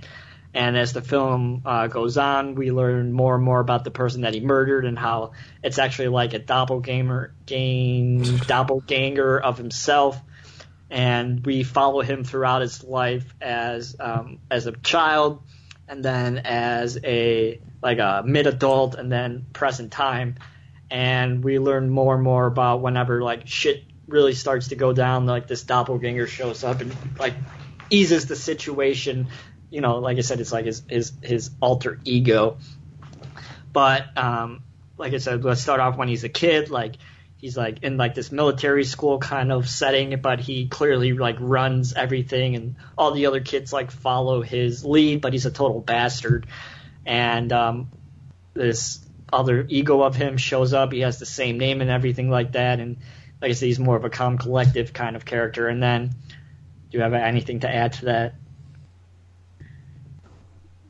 Uh, it's, Um, it's pretty much like there's a cool scene of like this rat Oh, barrel yeah. thing. Yeah. But um then like the meat of the short comes in the middle of it where we see like a now older um version of our main character and he's playing cards with this other like high mistress, you know, she clearly has enough money, but he's he he's losing and he's losing and he's losing and then he ultimately starts to cheat and he gets to win all the money back. He's basically just um, luring her in until um, she thinks that he has nothing left, but he ultimately just comes and steals all the money from her. But then the doppelganger shows up and shows everybody that he's a cheater, and he basically gets um, uh, exiled from the from the town, and you know all the rest of his life turns to shit. And basically, uh, the last part of this segment is him killing his doppelganger with an absolutely hilarious dummy scene that goes down as one of the best dummy deaths ever. Goes up down. no, one Dude, of the it goes up- best. Come on, it It was goes up there decent. with Doctor Butcher, MD. no, Bad. man, definitely not. It, was. It, it wasn't looks- even that good. I mean, it. I mean, good. Like it's like the worst. No, no, I know ever. what you mean. I'm saying Yeah. like Yeah. I just I've seen way better dummy deaths. Yeah, like in Cannibal. What's that movie that V and Moods really liked that you didn't like? Nightmare The Cannibal. City. mo- Yeah, Nightmare City has a good one. Nightmare City's hilarious. Yeah, Nightmare Doctor Butcher. awesome. Doctor Butcher, MD is definitely the worst dummy death ever. Worst best. the worst best, but this is definitely like the most like concrete, like followable story out of the three. Like and the and it has an interesting narrative and everything like that. Like I said, it's definitely the best. Yeah, I liked. I was actually really into like the whole card playing sequence and stuff. Like, I feel like Yeah. this one actually captures the audience's attention a little bit better um, from the beginning and then all the way through. Still, at the end of the day, though, I mean, eh, I don't. It's not anything super special. Like, it's the best in the in the three, and I thought it was cool. But is it really anything that's like, oh man, that was awesome? Yeah, it's you know, it's like a doppelganger story, pretty Yep. much, and it's kind of weird the way that it's laced and told in some aspects of that, and you know, because this was the first time watch for me this movie, so Mm. it, maybe on a second watch I'll pick up on a few more things, but I did like this the card scene. That was pretty cool. It, the, uh, I think that was Brigitte Bardot as the female. I like them going back and forth with each other while they were playing cards. That was Yeah, and then might be. eh, you know he, like, what was up with the, like, s- beating her thing? Uh, I think that's what just old- like know your damn role, woman. Like of the I time, just, like I just think he's an asshole. yeah. I think that I think that's what he owed for her because he she didn't have any money left. I know, Yeah. but it's like what, like what, like give me a blowjob or something. Like I'm gonna beat you with a whip. Power, power I guess so, huh? I was All getting scared for everyone else. Yeah. All right, and then the last segment up. This is the uh, Fellini segment, and um, we follow a a former actor, American actor, who is a huge drunk, and he agrees to go to Rome to shoot a movie in exchange for a brand new Ferrari, which is probably worth millions and millions of dollars today. Not probably, it is probably worth a million dollars today, but he agrees to go to Rome to shoot a film in exchange for a Ferrari. And he's a drunk. And as the movie goes on, he has like this vision of this girl with this white ball, but it really doesn't go anywhere. That's like the most like eight and a half kind of uh, symbolism in this movie is that girl with the white ball. Very David Lynchy, but that's kind of fucked up to say because it's way before David Lynch. But as uh, he gets invited to like the ceremony where they're going to present him as the lead of the movie, and as it goes on, he gets more and more drunk and he starts to go crazy. And that's basically about it. And at the end of the movie, he takes his Ferrari and he drives drunk. And I don't know how much more to explain it, to be honest with you. Well, just, yeah, pretty much it's like him facing the devil, pretty much because uh, the short story that this is based on is they actually Fellini actually changed who the devil is in the short story because in the original story that this is based off of, it's like this old man, and he's like it wouldn't fit for like this type of character that is portrayed because they only actually use like the end of the short story Mhm. for this story. So he changed it to whenever you see that little girl on the screen, that's his vision of the devil. really? Yeah, that's what the girl represents. I never got that. That's weird. what, what's that heavy sigh about, JP? I didn't really care for this one either, honestly. Well, it's very Fellini. I, haven't- Yeah, I don't it's think ve- I, I don't know if I've seen any Fellini. Yeah, Yeah. they're very art house. yeah, It's very just implied. It's pretty Just- much like I a don't know, man. review. Like, I, listen, I like some art house as much as the next guy. Like, hell, the the last film we're reviewing tonight is super art house. it's all art house. But like, what? Like, I don't know, man. Like, what do you get out of this? Uh, This is a man's going downward spiral into drinking and uh, facing his demons pretty much. yeah, deciding either if he's gonna hit the bottle or is he gonna you know get his shit together and make this movie. Did you It's like basically it? about it.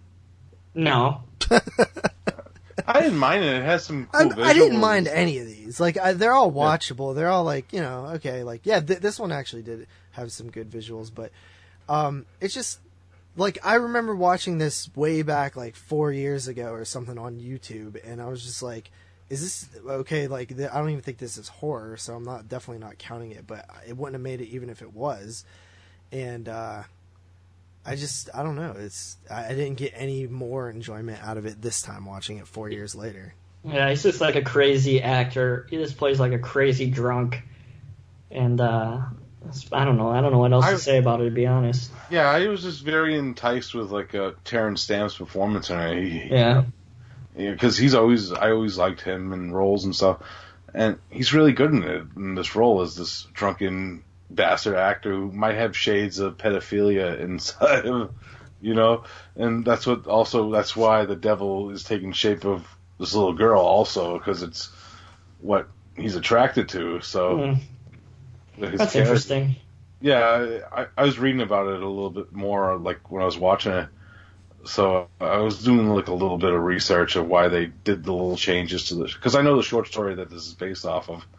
hmm So uh, that's all I could really say without going too enticed with the ending. Geez, if Moods was here, he'd be talking about it for like 40 minutes and be like, I have nothing else to say. Well, I don't want to really spoil the ending if somebody does want to check it out either. You know what I mean? Yeah. It's one of Snowing those- I- Moods, he would have like eight pages of shit to say about it. I just don't know what else to say about it. Yeah, I know, I know Moods like loves this. Does he really? Yeah. Oh, oh man.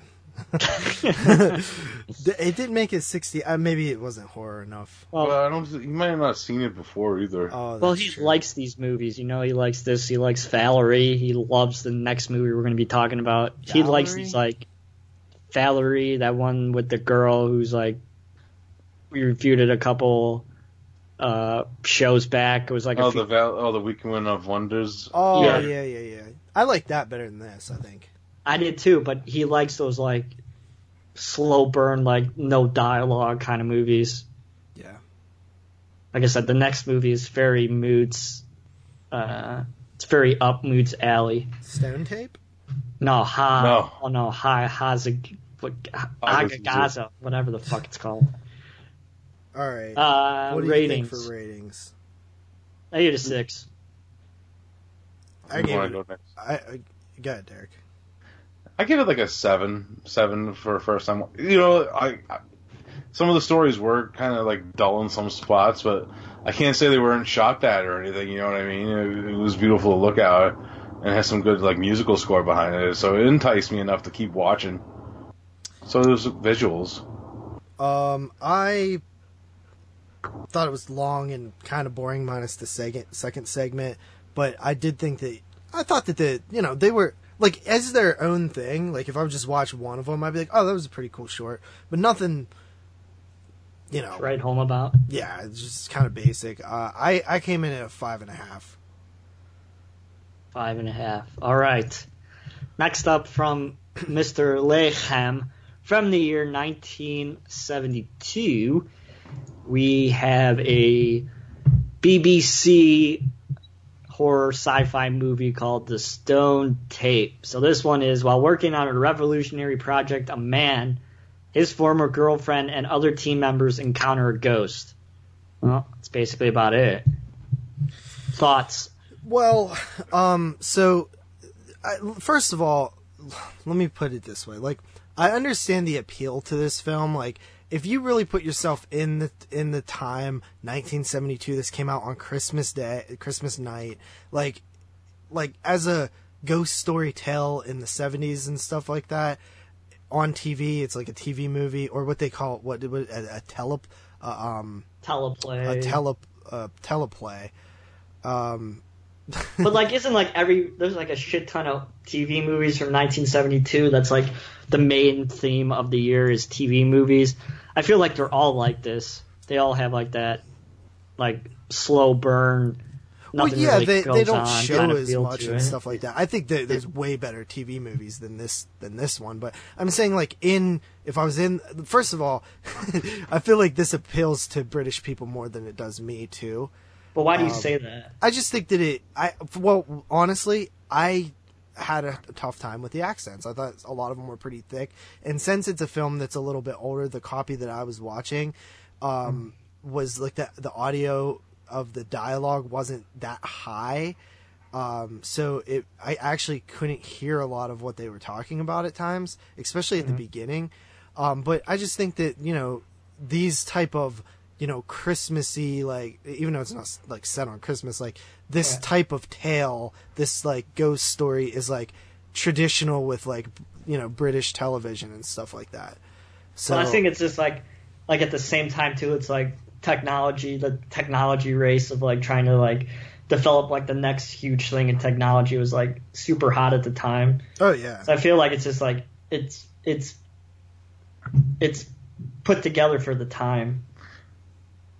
Like they were like, yeah, we're gonna get those Japs. It's like very like racist. Like they're doing like slant eye jokes and stuff like that. It's just like very. It's very uh aged. Let's just say that. Yeah, I, I like the concept of this one, but I will agree it's a little too slow in some parts. For definitely, Yeah. it's just the way that it's portrayed through uh, being a play-like setting where the actors are actually. It feels like they're actually on a stage play yeah. Mhm. in some scenes. So. I, I do get that. It's very British BBC television from It 70s. totally feels like just straight BBC Yeah. British television. Well, basically, it's like the story is like we got like this this uh, technology firm that's like going into like this mansion in the middle of the valley, and basically they are trying to develop like the next big telecommunical thing, whatever the next big technology kind of uh, technology advancement, and they ultimately come across like this room in the middle of the house and they all hear screams from this woman but not everybody hears it and they basically try to find out that it's it's different from every person. If they either see the ghost or they hear the ghost and like some people will see it and not hear it but some people will see it some people will hear it and not see it that kind of stuff so it's basically just like they find a- a bunch of spam. yeah it's basically just like it's basically just like a ghost story Yes. Who picked this one now? Mark Laham? yeah I think he, Yeah, he's think- from the UK, isn't he, or somewhere Yeah. there? That makes Yeah, I actually, I actually, because I posted on you guys' group page about this, and uh, I asked him if he ever saw the Quatermass films, you know, like the Hammer ones, the ones that Hammer produced.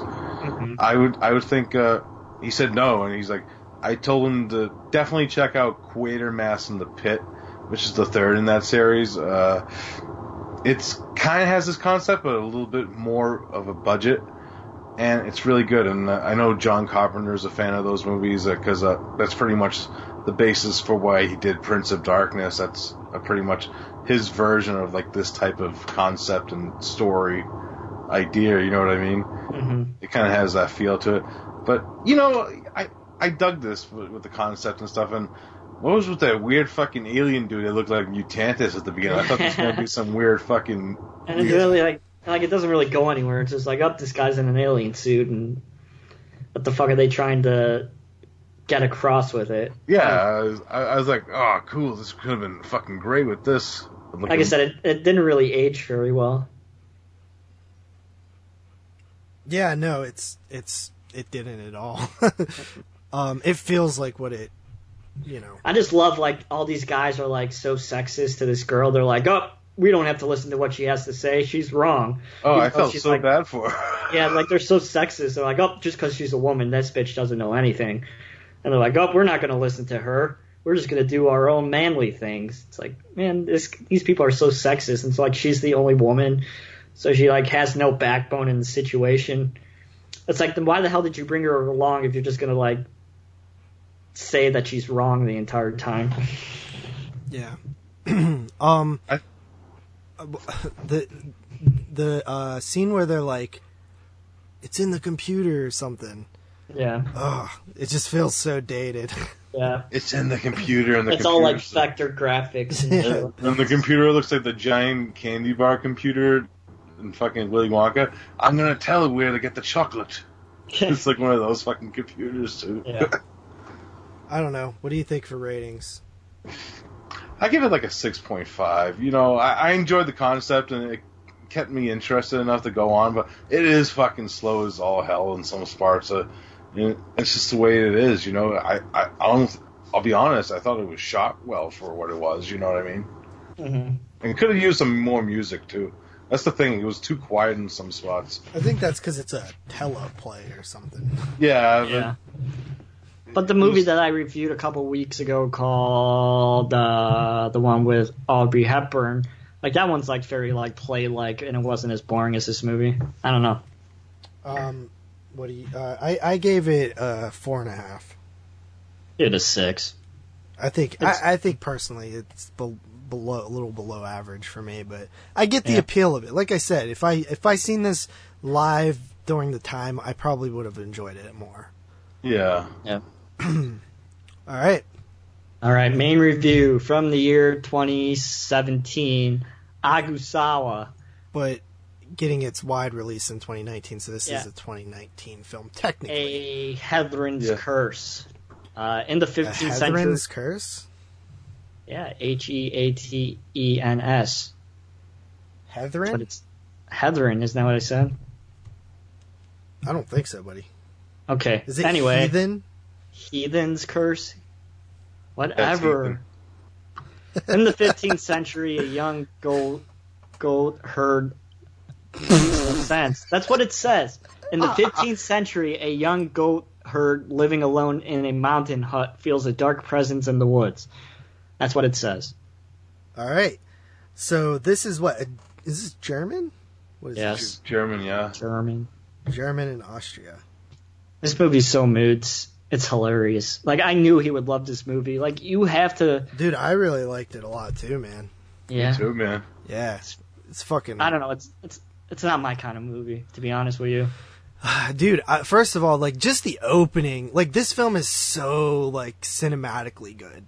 Um, exactly. I'm not saying like it's like it's not like a beautifully shot film, but there's like it's little dialogue. It's all like avant garde, like very artsy fartsy. Like you have to like it's not like blatant. You have to piece together in your mind what it is going on and I- like honestly, everybody it's not I, like you said that. Like, Yeah. and I and when I watched it, I was like expecting it to be like that. But honestly, it it didn't really have like I didn't find like I didn't find really anything that I was confused about. Well, it doesn't have like a concrete like narrative. I think, in my opinion, it's just like we just follow this girl and the shit that goes down, and that's basically about it. I mean, it's not like a like a deep, complex storyline going going on. Yeah, I I, I just think I just feel like it's like The Witch. Like the more you watch it, the more you'll appreciate it. I don't know. That's just the way I don't I think feel this about is these kind of movies. this is not as good as The Witch to me. Um, I think there's a lot more to offer in The Witch, but like this one is I, really like this this film a lot. This- I think that the setting feels so natural and real um, to me. It feels like just very accurate to the time uh, period, and like even like everything to the clothes, like the um the uh like the, the, the, the animal skins that they're wearing and stuff like that, like the bassinet that the baby's in, like everything. It just feels very of uh, of the time period piece. like I said, I feel like all that kind of stuff. It's just, I think personal. I think this is just like a personal kind of uh, feeling towards this movie. If you're gonna like it or not, I feel like if you if you like those, you know, those slow burn like cinematic kind of movies, you're gonna like it. But if you're more of a kind of person who likes like a plot driven kind of film, I just don't feel like it's that kind of film for those kind of people. I don't know. Just, you know, just so nobody's confused, like there is a plot, like there is a po- a narrative to follow here.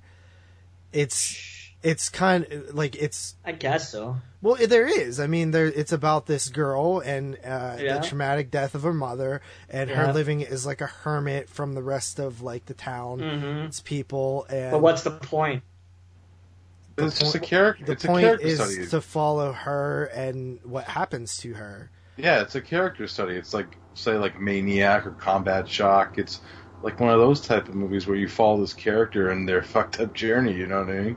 Yeah. So this this woman is like, um, you know, we don't know she has a baby, but we don't know how or why, which is interesting to me. Mm-hmm. Um, and she's you know her. It opens up with her and her mom. I the one thing the one thing that I was kind of a slightly confused on was. Um, what was up with the mom? Did she just have like the black plague or something? Like, what was up with? She did. That's what that was. all Oh, those was it? spores. Yeah. I just the- thought I just thought like the moment that those people appear outside of her house calling her witch, I just thought like something happened during that moment that fucked her up.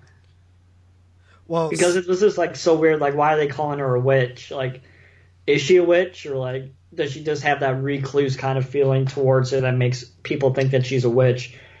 I don't, I don't, I didn't take that she is a witch. Yeah. Um, I didn't take it as that. Um, I didn't think she was took it witch more either. literal, like that they're just hermits and people who are secluded often are, uh, you know, mocked. backlashed. Yeah, Yeah. The- and I, I just took it as that, and then I took it that the the mom had like the Black Death, Yeah. um, and eventually died from it. And then I I took it that the um like the rat scene with the uh, water, like I figured that was also a reference to the well, yeah, Black that's the rat that gave her the plague. Yeah. Yeah. Yeah. So um and then like the whole psychedelic part is really cool. Um, Yeah, I- that's, that's probably like my favorite part of the movie is that whole like that whole scene. oh, especially what Yeah. happens. I was like, Yeah, it's holy fucked. Oh fuck. fuck. Yeah. Yeah, Yeah. I love that part, and um, like the I find that the um, you know, the sexual aspect of it is pretty interesting too.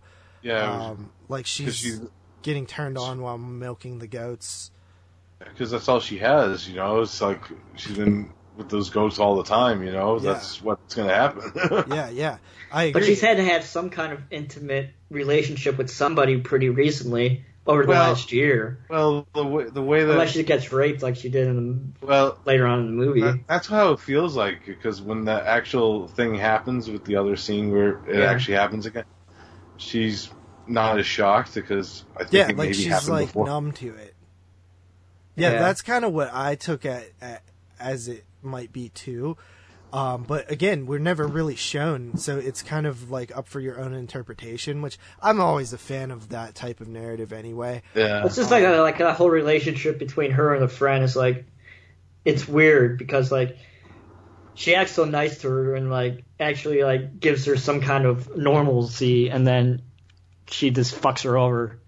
For You know, I I know. I was wondering if the apple was a reference to like the like a Snow White tale or something like that or something. Yeah, or could go like Adam and Eve, like sin is. Yeah, so, like, yeah, like she took from the, fruit from the. Oh, that's actually I didn't even think of that.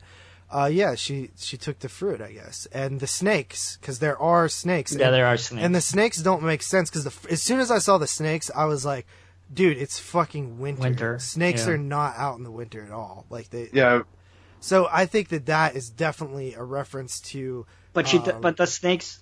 It's the mom that has the snakes, isn't it? So what is Well, that? she has does, them later in the film too. Though. well, uh, Yeah. well, it's from her point of view too. When we're supposed to see the snakes, so it Yeah. could be just all on her fucking head as well Yeah. because the, the way Like the I- concept. like I said, I think I think the more you watch this movie, the more you appreciate it. I think. Yeah, like Mo- Wish, Moods you know? actually just reviewed. If anybody's curious, Moods and Mike Merriman and Jerry reviewed this over on the um, Fresh Cuts um, Yeah. podcast. So check that out because because Moods canceled Loves on us movie. to do that. Yeah. No, I'm just kidding.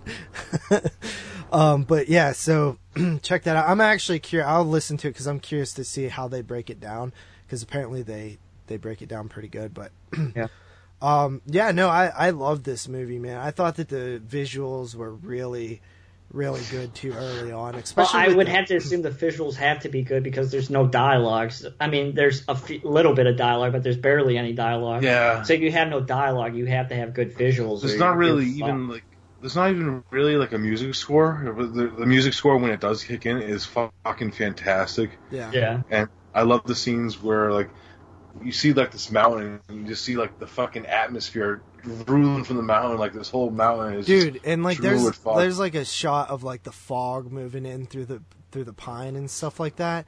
Oh, Uh, it looks so, so good, good, and this the uh marshy like swamp area like everything like dude i was just enamored and in love with the the the not even just like the visuals like i don't mean just visuals i mean the locations and the setting and the backdrop and the atmosphere like all that combined in a visual sense is was great to me. And whenever you say like there's not much dialogue in the film there's technically not but there's the the film is told through action. Like we're we're actually, it's not like the film is just a character sitting there. Like we're, she's doing something every day. Well, she has. watching well, her. Yeah. Well, no shit. If you don't have dialogue, you have to show it in some way or another. So of Yeah. course it's going to be. The dialogue's through movement. Essentially. yeah. it's done through acting. Yeah. Very much like these. All those. All the movies that are similar to this are the same way, pretty much.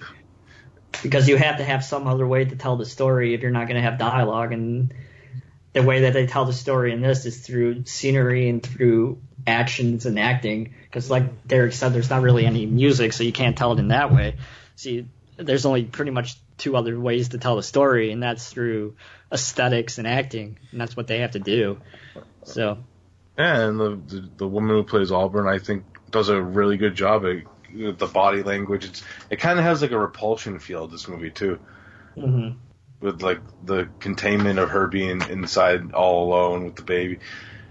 Oh, you know, like my mouth dropped a few times during this movie because of where this fucking movie was going. I'm like, oh my god, and oh my god, and you know. It's fucking funny, like Like I wanted more, man. Like th- like, and I don't mean that in a bad way. Like, I this movie's like an hour forty something, dude. yeah.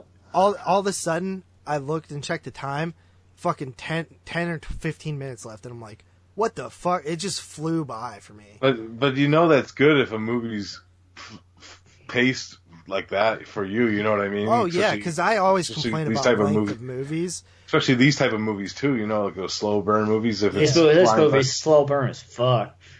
Uh, but I was so into burn. it the entire time, man. And this Yeah. is that like it was cre like even though there's not much horror that happens until like the end of the film, the whole film like creeped me out. Like I was just like watching it at night, and I'm just like, man, this is fucking eerie. It's just It's like just- the atmosphere, man. It's because even though it doesn't have music, you hear like these weird fucking The wind howls, dude. You can hear the howling of the wind outside. I love it.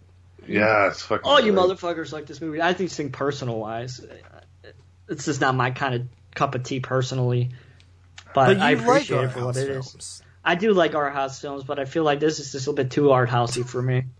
I feel like I it's know. not that art housey though. It's like it's art housey, but I feel like it's not like the fucking Spirits of the Dead. I just something. feel like it's like, yeah, I get that, but I just feel like this is the kind of movie that you have to like look at and like really watch and dissect it, and like there's so much stuff going on. Like, You only watched this movie once, right, Jeremy? yeah, well, I watch everything once. I just feel like there's like so much stuff going on. Like Horsehead, like there's so much stuff going on. Like you'll never fully get everything in one viewing. Mhm. That maybe as more people watch it, and more people start to write about it, like The Witch again, more people watch it, and more people write about it and talk about it, and all the things that are going on with it. That maybe I'll get a more appreciation for it. I just think like personally, I, these kind of movies I don't really like to watch. I like a little bit more uh, interactions and dialogue and stuff like that. I don't this film was so far up my alley. Like, Yeah. just I'm surprised the- though. I know you like that? like atmos. I know you like like atmospheric kind of movies. I just didn't think you would like it as well, much as. I also like uh, under. I guess it's undervalued in terms of like what people think about me when I watch movies. I'm actually a fan of period pieces. Like I love period settings. I've always have. You know what I mean? So like that's something that like I don't know, I just get sucked into that those, you know, when they're done right and stuff like that. And mm-hmm. I love low dialogue movies. I love films that you're f- with one character and you're just focusing on them. Like th- th- these movies always work for me. Um, and on top of that, I feel like there's a lot to kind of take away from this movie when you dig deeper into it, like you said with the apple and the snakes and stuff like that, because we know the serpent is what um, tricked Adam and or mainly Eve to you know take the fruit and stuff. I I think there's a lot of I, stuff that I don't even really know, but even on the surface, what I took from it, I really liked. Um, like um there was something like the the what ha- something happens and then the next day um the baby won't feed from her um well, it's the it's uh, fuck. I can't remember what happened now. Was it was that after or before the rat scene? Isn't it after she gets the skull of her mother? It might After she brings it into the house, the baby stops feeding from her. yeah i can't remember what exactly happens but i remember seeing that and like oh that's interesting i think that's inten- I think that means something that's intentional Yeah. Well, it's, I think it's I think that's it. It's after she brings the skull of her mother into the house. everything in this film feels intentional and i love movies that are like that where everything has like been planned out and like everything means something and um i don't know who this director is has he done anything else No. This is his first film. good First job bro i'm very But The happy Witch was the guy's first film too. You know. Robert Well- Eggers, yeah Yeah, I, I know that he was actually going to title this movie uh, Hexen from the commentary I listened to, Mhm. but uh, he changed it because they were making The Witch too at the same time they were making this movie. It wasn't just they were making it at the same time, so he didn't want to. He kind of wanted to change the title to, Gotcha. to get it away from The Witch when it did came out. You know what I mean? because they are very similar in like aesthetics and oh yeah the they- way they that they're look- paced. yeah but anyway ratings I give it an eight. Want me to go next? um Yeah. I fucking love this movie, man. I, it, it, I just, Just I- say it. We all know what you're gonna give it. You're I'm gonna your give it. favorite, your No, favorite um, rating. No, I'm not. I still don't get a few things, and I think on a third or three watches in, I would probably give it that because I fucking love this movie, man. It's fantastic. Great atmosphere, great score, and great performance by the lead actress in this film, and some moments that really creep the fuck out of me. So I'm giving it a 9.5 out of 10. So there you go, Jeremy. all Real right close. And me personally, um, I liked it a lot. I can't go ten. Um, I rarely go ten. Um, I gave it a nine. A nine. Moods gave it a ten. Did he? Did he? Well, we all know what Moods' number one this year is going to be. That's not necessarily true. He he has had multiple tens in a year before. I've only had it once. I've never had it. Yeah, Yes, I have. Have I? You only usually have one ten a year. No, I don't. It comes at night. That was a 10. I normally don't Uh, have tens. Period. Was Landmine Goes Click a 10? Would you give 9.5. Landmine Goes? Yeah. and Sacrament a nine, Maniac nine point five, and my number one of 2015 was I think, oh that was Landmine Goes Click, and then 16 was The Witch at a nine point five, and then last or 2017 was It comes at It night. comes at Comes at Night at a 10. What was under that though? What was my number two? Because I think I gave did I give that a 10 as well? Wasn't. Mm, I forget. let me check. 17. Yeah. You gave. Uh, JP Get Out 9.5. Okay. I And know then Carly gave two tens on that show. She gave like Hounds of Love and It Comes in Night. yeah. I And gave then two tens that show. this and then last year my number one was um the hell was it 2018 what came out in 2018 Uh, the Hereditary. oh yeah Hereditary, i think i gave that a 9.5 so i've only given 110 in the entire history of our current year top 10s And it's, it comes at night. yeah It's people have forgotten about already. yeah All that hoopla for nothing. Yeah, I got the Blu-ray. I, I watch it here and there. It's definitely it's the press one. i've though. only watched it once and that's probably all i ever watch it Uh, i want to Yeah, keep I- the memory it's an aesthetically beautiful film, though. Yeah. Um. So far this year, I've seen a handful of. I like. I'm, my top ten is starting to come along to where, like, at first I was like, "Man, this sucks," but I'm actually probably have like five solid films that I'd be happy with, with in the top ten right now. Um, which is almost like we're a couple days from halfway through the year, so uh, Jeez, I haven't hopefully, seen this- jack shit. hopefully the second half is a little bit better. Any films you're excited for? Yeah, I'm the honestly I'm excited for Aja's new flick. It's Yeah, a lot me too. different from you know what you would expect, I guess. Really? Well, The I Hills mean, Have Eyes is pretty similar idea, to be honest. really a killer I mean, it's crocodile just- film.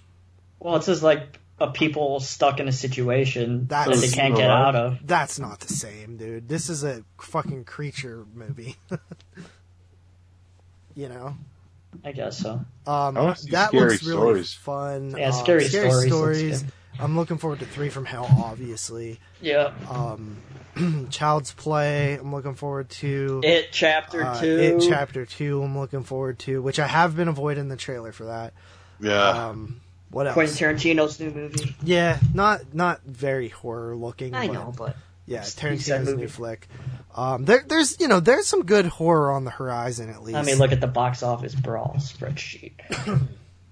Annabelle, Midsommar looks good. that That's looks good. Yeah, Midsommar looks awesome. I know Eggers' Lighthouse is coming out this year. yeah, that looks good.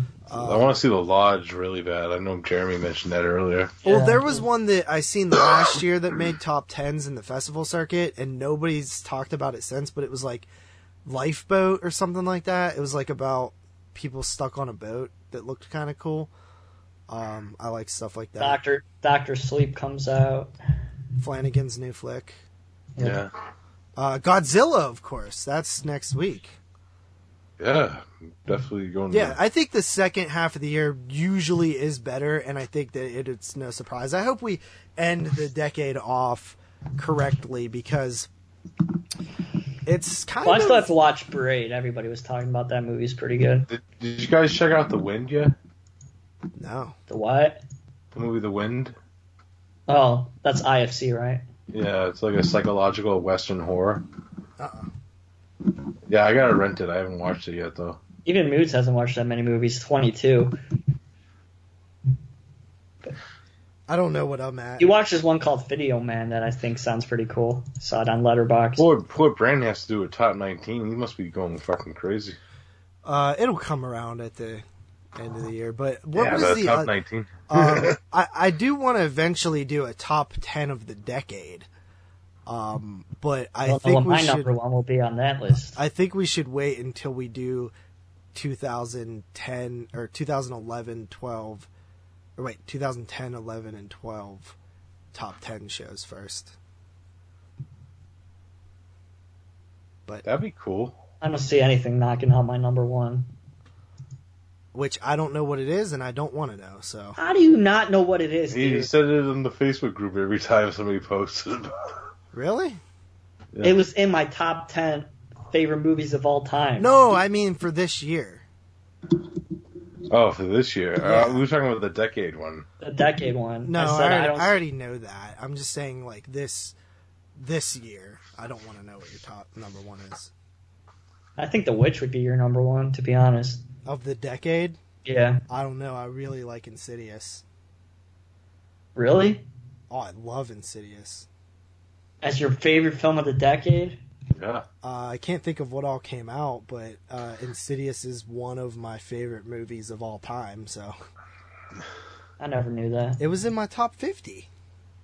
Yeah, but that's like. Uh, it wasn't high on your list, though. Was it not? I don't know. Where did it hit? I don't remember. But I really do think The Witch would be close. It no, I, I I do love The Witch, and The Witch was The Witch was like number. What it was? It wasn't that high, was it? It was not, your number one. No, no, no. I mean, in my top fifty. Oh, I don't remember. Damn it, I'm trying now- to think of like other movies. All the movies that we've talked about this decade that you're like super high on was Let the right just- one in. yeah, uh, The Witch, uh, It Comes at Night, Mhm. Hereditary, Maniac, Insidious was my number thirty-five. Witch was thirty-eight. Maniac. Um, I don't know what else from this decade. Technic- technically, based on my top fifty, Insidious is the is the only film the the highest for that decade. Neon Demon, you really liked. I remember. Yeah, but technically, Insidious is ranked higher than anything else. I wonder if Starry Eyes would make my list. Maybe. There's some other films that I really like too, like Mother's Day, that I, I don't really talk about. Mother's Day was good. Do you ever do that? I can't remember. Did we ever long. do it? Review it on the show. No, I love I love Mother's Day. Weren't Day. we supposed to? Didn't we do it on something? Um, I think we were gonna do an OG versus remake. Um, Yeah. For Mother's Day last year. I but remember we watched. it. No, I thought we watched it like a long time ago, like Oh. JF1 era. No, I never watched it for the show. Hmm. Anyway, that's pretty much it. Yeah. Yeah. Episode 160. I guess All right. I'll take us out of here. Okay, once again, my amazing hosting abilities came through again. Thank you everybody for listening to episode 160 of the 22 Shots of Moods and Horror Podcast. So if you want to follow the man Moods himself, you could do so at youtube.com slash moods616. Follow JP on his channel, youtube.com slash doubleshotj. Follow me on my channel, youtube.com slash NESWorld22. Check Derek over out on the Cinema Attack. He's having um, some famous director come on a show pretty soon. No, I'm not, man. Can I shout Uh, out my two other shows real quick? No. Oh, yeah, go ahead. Uh, uh, No More Room in Hell and Underwater Kaiju from Outer Space. Wait, you're you're a host on No More Room in Hell? I've been on the last fucking seven episodes. I didn't know. That. I haven't I'm listened on- to any. So I'm I'm on also uh, the the promo. Mike says my name. Yeah. Huh. Who is is, is Corey still on there? Yeah, yeah. So we, it's four of you guys then. yeah, we have fun discussions. Actually, Uh, if you listen to the latest episode, it's fucking kind of funny. How the fuck do you guys do another show? God damn, I don't really have time to do this shit. Yeah, but like everybody, like Mood says, this show is like a fucking marathon. Like if we were if you were doing like hour to two hour shows on here, you would have time to do other shit. Yeah, our latest episode is of uh, Big Bad Wolves and the Treatment, which is actually a show I picked. So check that one out. Good discussions on those two movies. Treatment kicks ass. Uh, yeah. uh, keep continue. going. Yeah, it's a very depressing discussion. This is Yeah. It's in my top 50, like most depressing movies. Um, please buy a t-shirt, twenty four ninety nine shipped. You can email me at nesruler22 at gmail.com or you donate two shots at moodsandhorror.com and horror.com. And there's now a store page up there thanks to JP. Follow us on Twitter, twitter.com slash 22 shots podcast. Leave us an email at the 22 shots of mood and horror at gmail.com. Peter hasn't left us any voicemail since we banned him, JP. Nope. I'm surprised. 724-426-6665. Join us on the Facebook page, facebook.com, search bar 22 shots of moods and horror podcast. Please support the Patreon and get the sand sucked out of my vagina. Patreon.com slash 22 shots podcast. And please buy a shirt on Terror Threads. I'm just going to say that because it's on there and I don't know why it hasn't been taken out. And that should do it, everybody, for episode 160 of the 22 Shots of Movies and Horror podcast. We'll be back next week with the sound effects loud and clear for episode 161 of the 22 Shots of Movies and Horror podcast. We'll be digging into the top 10 of 1972 Yeah, but that's not next week. or two weeks next episode. Whatever, it's the next episode, June 9th. It's coming. it's coming, folks. Get ready for one of the worst years of the top 10 yet. No, I'm just joking. It's okay. But that should do it, everybody. And uh, fuck exploding heads. Yeah. Bye. Deuces.